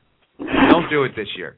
With Laurinaitis in charge of both shows, just kibosh the draft. You don't need have one GM. Maybe down the road a piece they change it back to having two GMs. Uh, that would give the the draft a little more meaning. So and it'd be a while. It'd be the first draft in two years or however long they wanted to uh, get rid of it for. Uh, the other thing with with the draft uh, that that I think would kind of add a bit to it would be if they did something down the road where they had two GMs again, if they traded guys over the course of the year. So they made it seem like you know there was this kind of even though guys jumped from show to show, there was at least a certain amount of brand exclusivity. So you know, rather than like last year, like you bring up a great point with John Cena, and John Cena gets drafted and then drafted back. That's just that was stupid. That was so dumb. But what if they did something where he was drafted to SmackDown, he went to SmackDown for say a few months, and then, you know, the the GM of Raw actually traded for Cena, or Yeah. something happened where he got fired from SmackDown and the GM from Raw like grabbed his contract, or they did something like that where there was there was some movement. So it wasn't just this like, hey, once a year we're doing a draft and then we don't talk about it ever again until the next draft. So I think that I could add something to it. Um, what do you think, Dave? Um, yeah, the, it's it's it's ridiculous now. I mean, with with you know, like you said, one GM. Obviously, you know, he could tell you know who goes where and what. Um, and you know, with both you know, with guys interacting from both shows, um, I think they should just keep it the way it is. To be quite honest with you, um, and and not really do a draft. Um, the the story that broke before WrestleMania, there was a rumor that um, that that that they wanted to do a draft, but they're not sure. And they Raw is basically the flagship show. Raw is the show that you know where they make their most money on. It's live and they as far as you know television goes and um you know that's where the advertise when when people think WWE when advertisers and marketing and they want to get on board you know they they they think Monday Night Raw because it's a live show and people are watching at that time and it's you know supposedly you know must see television and um you know SmackDown's always been put on the back burner so to speak it's there and it's where you know and it's in a taped environment and it's SmackDown's always been used to experiment guys to see if they can make it up to the big time to Monday Night Raw.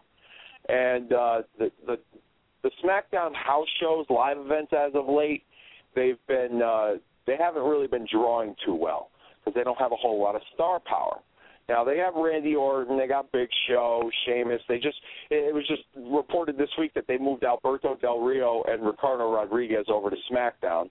But we'll see them this. We'll we'll probably see them on Raw on Monday, so it really doesn't make much of a difference. But the rumor, the story was was that Vince wanted to say take a guy like a Jericho or even a John Cena and move them over to SmackDown and help the live event ticket sales for you know the SmackDown events And still, if Raw is still a super show, you'll have SmackDown talent on Raw, so it really won't make much of a difference other than it will help them out on the SmackDown side of things with drawing money to their house shows and their live events. Um, so I don't really see any reason for a draft. They're probably going to do it anyways just to piss us off.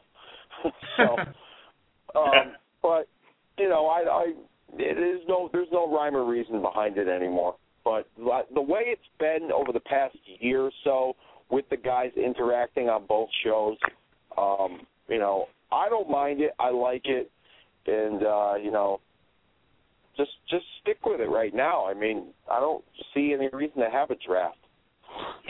Well, actually, I just had a thought as you guys were talking because earlier you were talking about how to fix the tag team championship and the tag team. Uh, what if they have a draft and forget like the big name guys and the heavy hitters, but they take the up and coming ones or the ones that don't get a lot of TV shows, and they actually have a draft that pairs up two wrestlers who for the next year are going to be a team, and they make like I don't know, maybe four or five, maybe six teams and those six teams for the next year are going to compete with each other to get the title. Do you think that would boost the ratings for the tag team championship? Oh, I mean, I I, I kind of like at least doing something like that, like make the draft. Yeah, I mean, don't move the big guys and make make it seem more real draft. I mean, what is what is the draft? When you watch the football draft, it's college kids being brought up to the big show.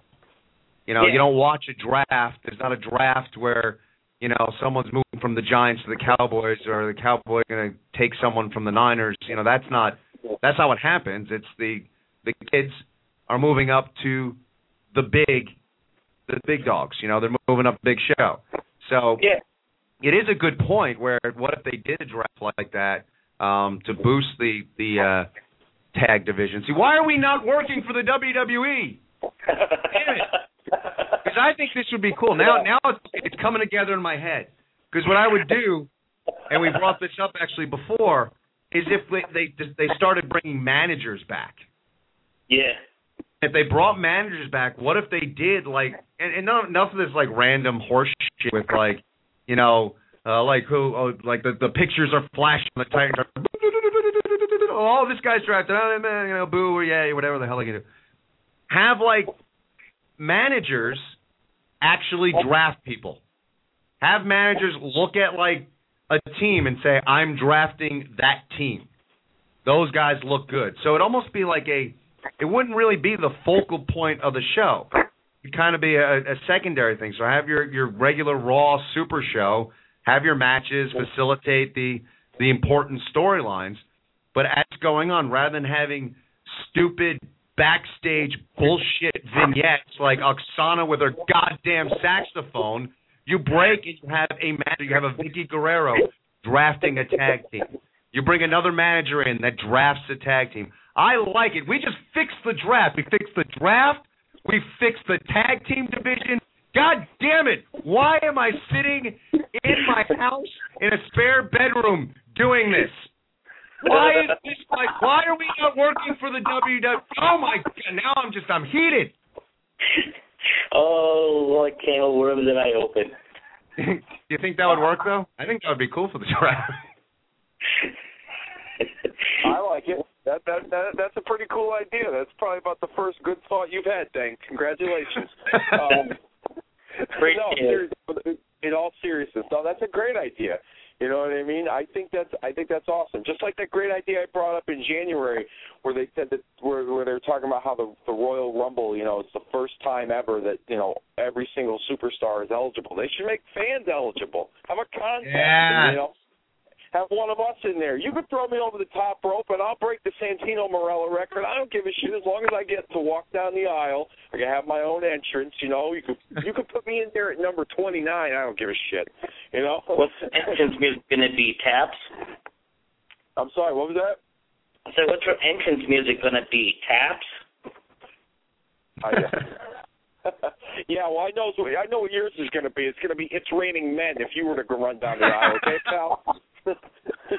Let's go. Like I'm just thinking now, like you know, if they did something where, let's just say, like Vickie Guerrero, they've kind of done this thing with with Abraham Washington, where he's kind of trying to get clients. Um, you know, you know, create some, maybe move Teddy Long into a, a managerial role. Uh, What about Matt- get a couple other managers, and and those guys are are drafting teams. They're drafting young talent, bringing young talent, and you know a lot of the young talent. The problem is they can't talk. So you have these managers that are their mouthpiece that are are drafting teams. I I, I think I think it's cool. At, I, at this point, I'll just get rid of the diva division and make them managers because all they do is bitch and moan and barely wrestle anyway. So might as well just kill two birds with one stone. yeah, right. Let's get rid of the bitches. We're making some headway now. We are making some headway. God damn, Dank. Thank you for the phone call. No problem. You guys have a great show. I'll catch you guys next week. Thanks. Talk Thank to you brother. soon. Bye. Later. I lost myself a little there. Got a little got a little heated. Got got a little. It seems to have been a heated, a heated show this week. I, I I I got pretty heated a few minutes ago. Same with you. We got some we got some tension on on, on tonight's show.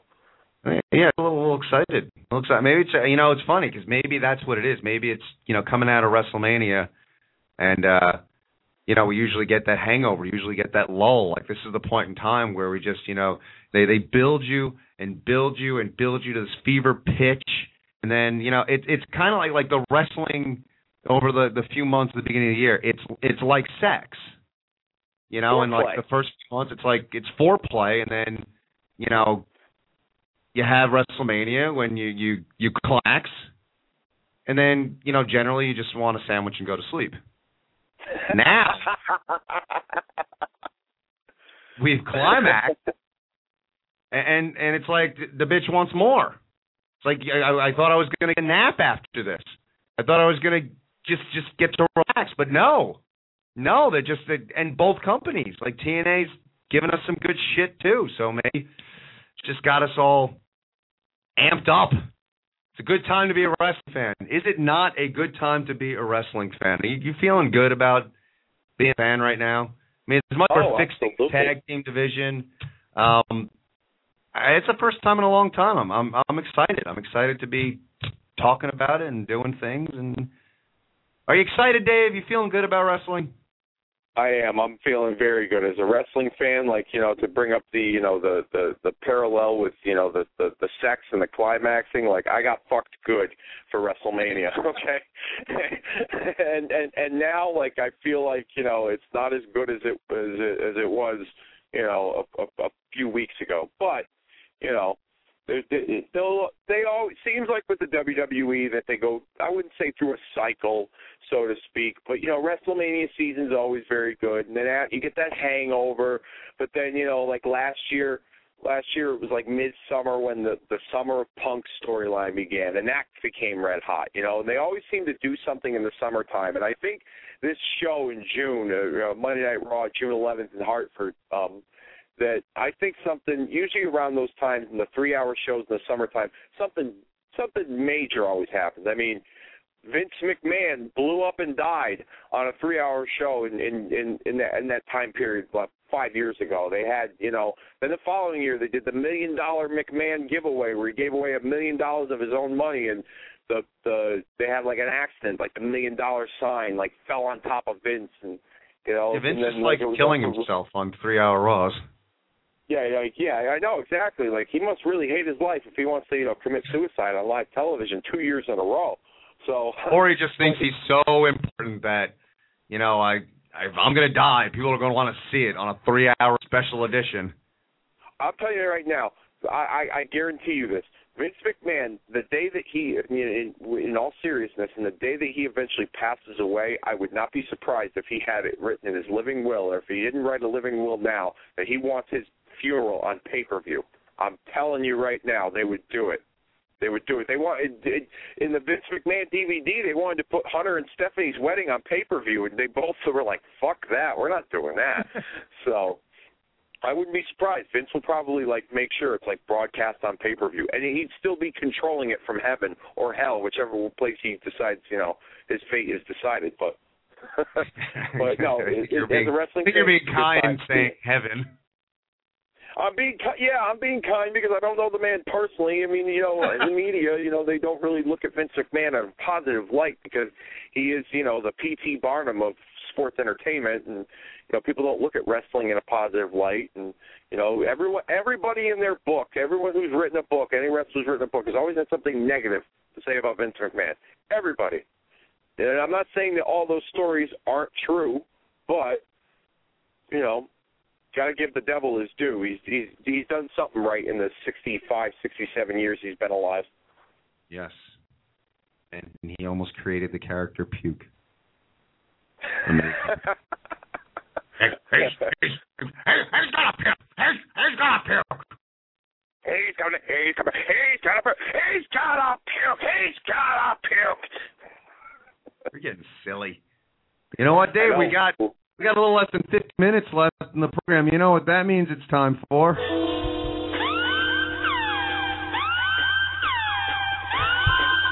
The Ken Reedy Show, nod of approval.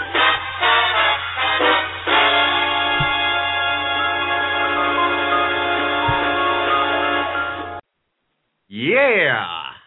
Ken Reedy Show nod of approval. That's that that moment of the show. It could be anything. Anything. Where you just sit back, you're watching wrestling, and you just nod to yourself because you know they got it right. They got it right at that moment. Um, you know, like I should probably start putting that up on Facebook. You ever want to post something on Facebook and say your nod of approval? Uh, by all means, post that up on our Facebook page, Ken Reedy, uh, facebook.com slash the Ken Reedy Show, uh, or or tweet me at the Ken Reedy Show on Twitter. Let me know who gets your nod of approval, because we'd love to hear from you. But Dave, this week in wrestling, who gets the Dave Rosenbluth nod of approval? I didn't put a whole lot of thought into this because I wasn't really too thrilled with you know the the the, the world of wrestling this week. But um, in my honest and most humble opinion, I'm going to go with the Brock Lesnar sit down promo that he had on Monday night. I thought it brought, it was something different that was brought to the product of, of WWE. It wasn't. It didn't look like it was WWE produced. If you are, if any of you, any of the listeners out there are fans of, uh, you know, UFC, it had that UFC style production to it. Um, that was, uh, you know, that that was displayed across the television screen um, with the graphics and the video footage of him training in the dojo. And the other thing too is, you know, I, a lot of people have read online. They put the credit there with the promo, but what about actually what he actually said in it? Not the whole, um, you know, John Cena is going to carry my bags and I'm going to make him piss his leg. He's going to be pissless, you know, and he cursed a few times in it. Not necessarily that stuff, but just the fact that they actually let him be who he is. I mean, if you watch, you know, Lesnar fights and promos leading up to those fights that he had had, you know, he was a cocky, arrogant bastard. Yeah. And I was afraid that like when they brought him in that they were going to try and, you know, I wouldn't say change him up a little bit, but like kind of tone his act down just just a you know, a, a tad and not, you know, really let the audience see what he's all about because that's what really drew money for him and for the UFC was his ability to talk shit leading up to a fight. Not only just the fact that he was a, you know, he's got superhuman strength and he's a probably one of the most gifted athletes on the face of the planet, but just his ability to talk. And if you just let him be, if he's not a character of himself, you know, it's it's him. That's him. That's how he feels. And his explanation behind coming back, I thought was a good, you know, that he wanted to, you know, that, that he's an ass kicker. He's not a sports entertainer. He's not a wrestler. He's an ass kicker. I thought that was cool. I, I thought it was well done. It was Definitely, and, and, you know, definitely a, a good choice for the nod of approval uh, this week. Yeah, you're right. I thought it was it was definitely a well done uh, bit of footage, and uh, you know, I'm not a superstar. I mean, that was that was all cool.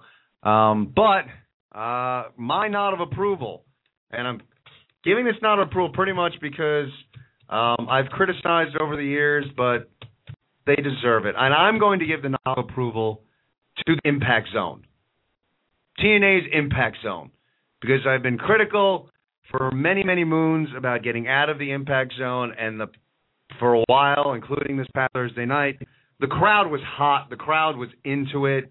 Uh, they made it feel like it was something. They were they were booing, they were cheering, they were chanting.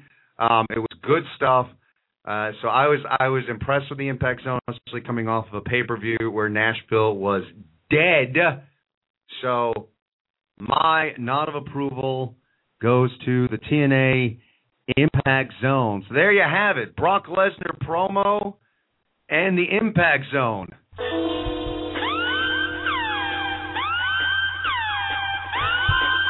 The Ken Reedy Show, nod of approval.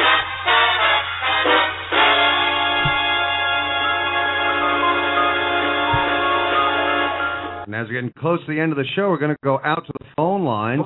Caller, are you there? Hey, How's it going? hello. Can you hear me? I can hear you. Can you turn uh, your music down? 'Cause I got an echo. Yeah, I'm in my car. It's James. I was uh from two weeks ago. Cool. How you doing, going? man? I'm good, man. I I just got off work. I'm, I was trying to catch the as much of the show as I could, and I heard the the tag team thing. I was like, that was a pretty dope idea. I got to give that guy his credit. That was a pretty good idea. Uh, which which idea? 'Cause we we threw around a lot of ideas. Which idea are you talking about? The the tag draft, manager draft, that that whole segment that you guys had a few minutes ago, that was pretty dope. I got to give you guys that one. That one was tough. Thank you. Cool. Yeah, that was mine. Yeah. okay, I'll give you that. That was good. What were, if you if you can, can you give me like a quick run through of like the first thirty minutes so I could I want to try to chime in as much as I can. You you guys know I like to talk about this stuff. Well, yeah, we talked a lot about TNA to start off with. Uh, we hit that. We talked a lot about tag, uh, tag team division, and then um, we did hit the greatest heel of all time, which we were all in agreement that it was it was Ric Flair. oh Um, yeah, obviously. callers and stuff, and we we kind of dissected SmackDown. Uh, there's the gist of the last almost two hours. Wow. I gotta I gotta I gotta talk to these these these uh these bosses of mine. Got me working crappy hours so I can't hear the Ken Reedy show.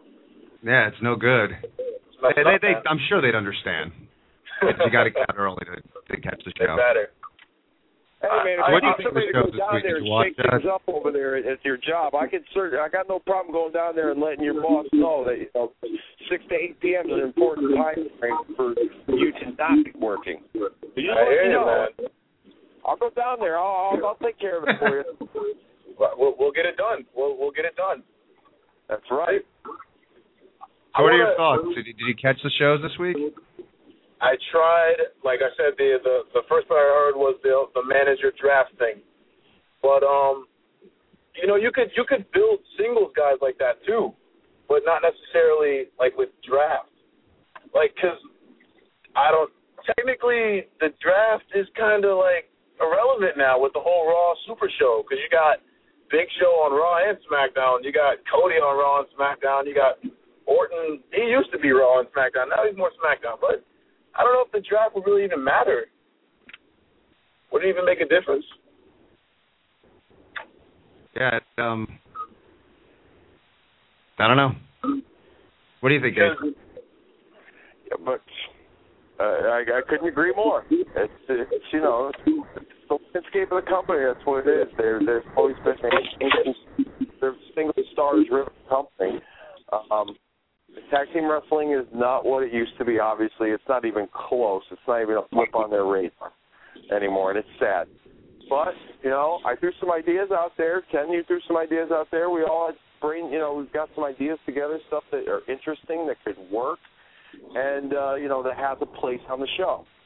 And I think personally, for in order for the WWE to be like, in my opinion, I mean, they are the big show. They're the top dog in in the, in the world of wrestling. But in order for them to really like get a broader audience as far as wrestling fans go, they got to have a little bit of something for everybody. They got Yeah. the girls, you know, and they got and, and they got the you know they, they got all the other different characters. But you know, tag team wrestling can find a place on there. There's a there's a spot. There was a spot before.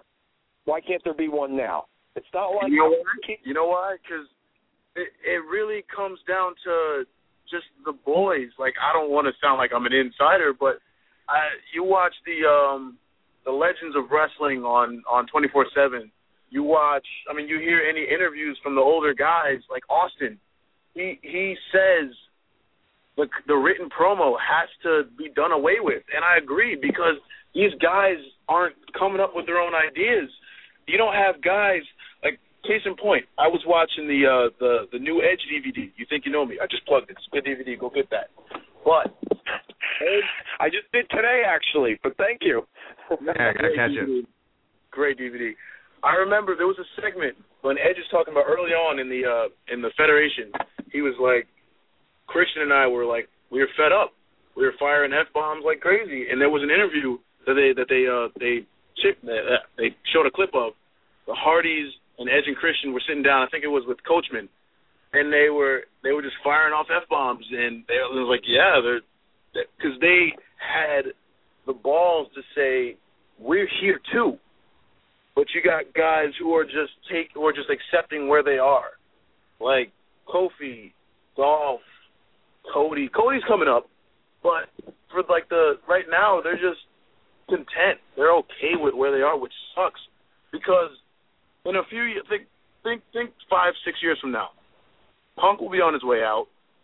Cena, his time will be winding down. Orton, well, we don't know where Orton will be because he's still good and he's like 30 now. Yeah. But if the stars of tomorrow don't actually step up, WWE will be in a lot of trouble. And these guys, all they got to do is just open their mouths. Everyone in the locker room was saying, Punk finally said what we were all thinking. Well, why didn't you say it? You would be in Yeah, it's like they're expecting someone else to to do it for them. And we're running close to it. So James, thanks a lot for the call. I appreciate it. Uh, hope things work out with uh, the job. So you can give us a listen. Yeah. I'm a, I'm gonna try to man. Thanks a lot. Yeah, he brings up a good point, and, and we can talk about this more and uh, further. But I, another thing I was thinking about that if you went to a, a wrestling, a non-wrestling fan on the street and said, "Name ten wrestlers," and I would bet number one, most of them, the first name would be Hulk Hogan. Um, but I started thinking like the names that might be thrown out there, probably The Rock, probably Stone Cold Steve Austin, uh, probably John Cena. Um, and there it is. Two minutes left in the show. First time I mentioned John Cena. That's impressive for a wrestling show. I digress. John Cena would be one of the guys that would be mentioned in that. Um, you know, to me, like Punk would not be. He's not universal. People, non-wrestling fans wouldn't know him. John Cena is like the only guy over the past 10 years that really has crossed over and a non-wrestling fan would know who you're talking about. And James brings up a good point like where where does the future, you know, go from here? When this when this generation's gone, where do they go? I mean, you know, when we were kids, you know, non-wrestling fans would have known who Hogan was, would probably know who Macho Man was, probably heard of those guys, you know, Macho. um, you know, years later, non-wrestling fans would know who The Rock was, who'd know who Stone Cold is, you know, would know those guys. He's right, man. No one's to hand it to you. No one's handing it to you. If you're to sit there and say, thank God Punk dead, what I was thinking, well, man, get off your ass, grab a mic, and go out there and say it. No one's going to hand it to you. You got to grab it. Grab it by the balls. You got dreams? Grab your dreams. Don't wait for them to come to you. Couldn't agree with you more, my friend. Couldn't agree with you more. Maybe we could talk about this more next week on next week's show. Hint, hint, wink, wink, nudge, nudge. tonight. We're we're under a minute left in the show. Um, a little bit heated. And look, we went basically the entire two hours without talking about John Cena, which shows there's a lot more in wrestling right now to talk about. Um, and we'll get more into it because tomorrow night on a three-hour Raw is the contract signing. So contract signings never go well in the world of professional wrestling. So I'm sure we'll have ample to talk about about John Cena. But look at that. Two hours. Two hours of wrestling talk. No John Cena to talk about today, but well, I'm sure we'll get into it next week. Dave, always pleasure. Great show tonight. Uh, for Dave, uh, my name is Ken Reedy. Check us out on Facebook and Twitter and thekenreedyshow.com. Have a good week, everyone. Take care.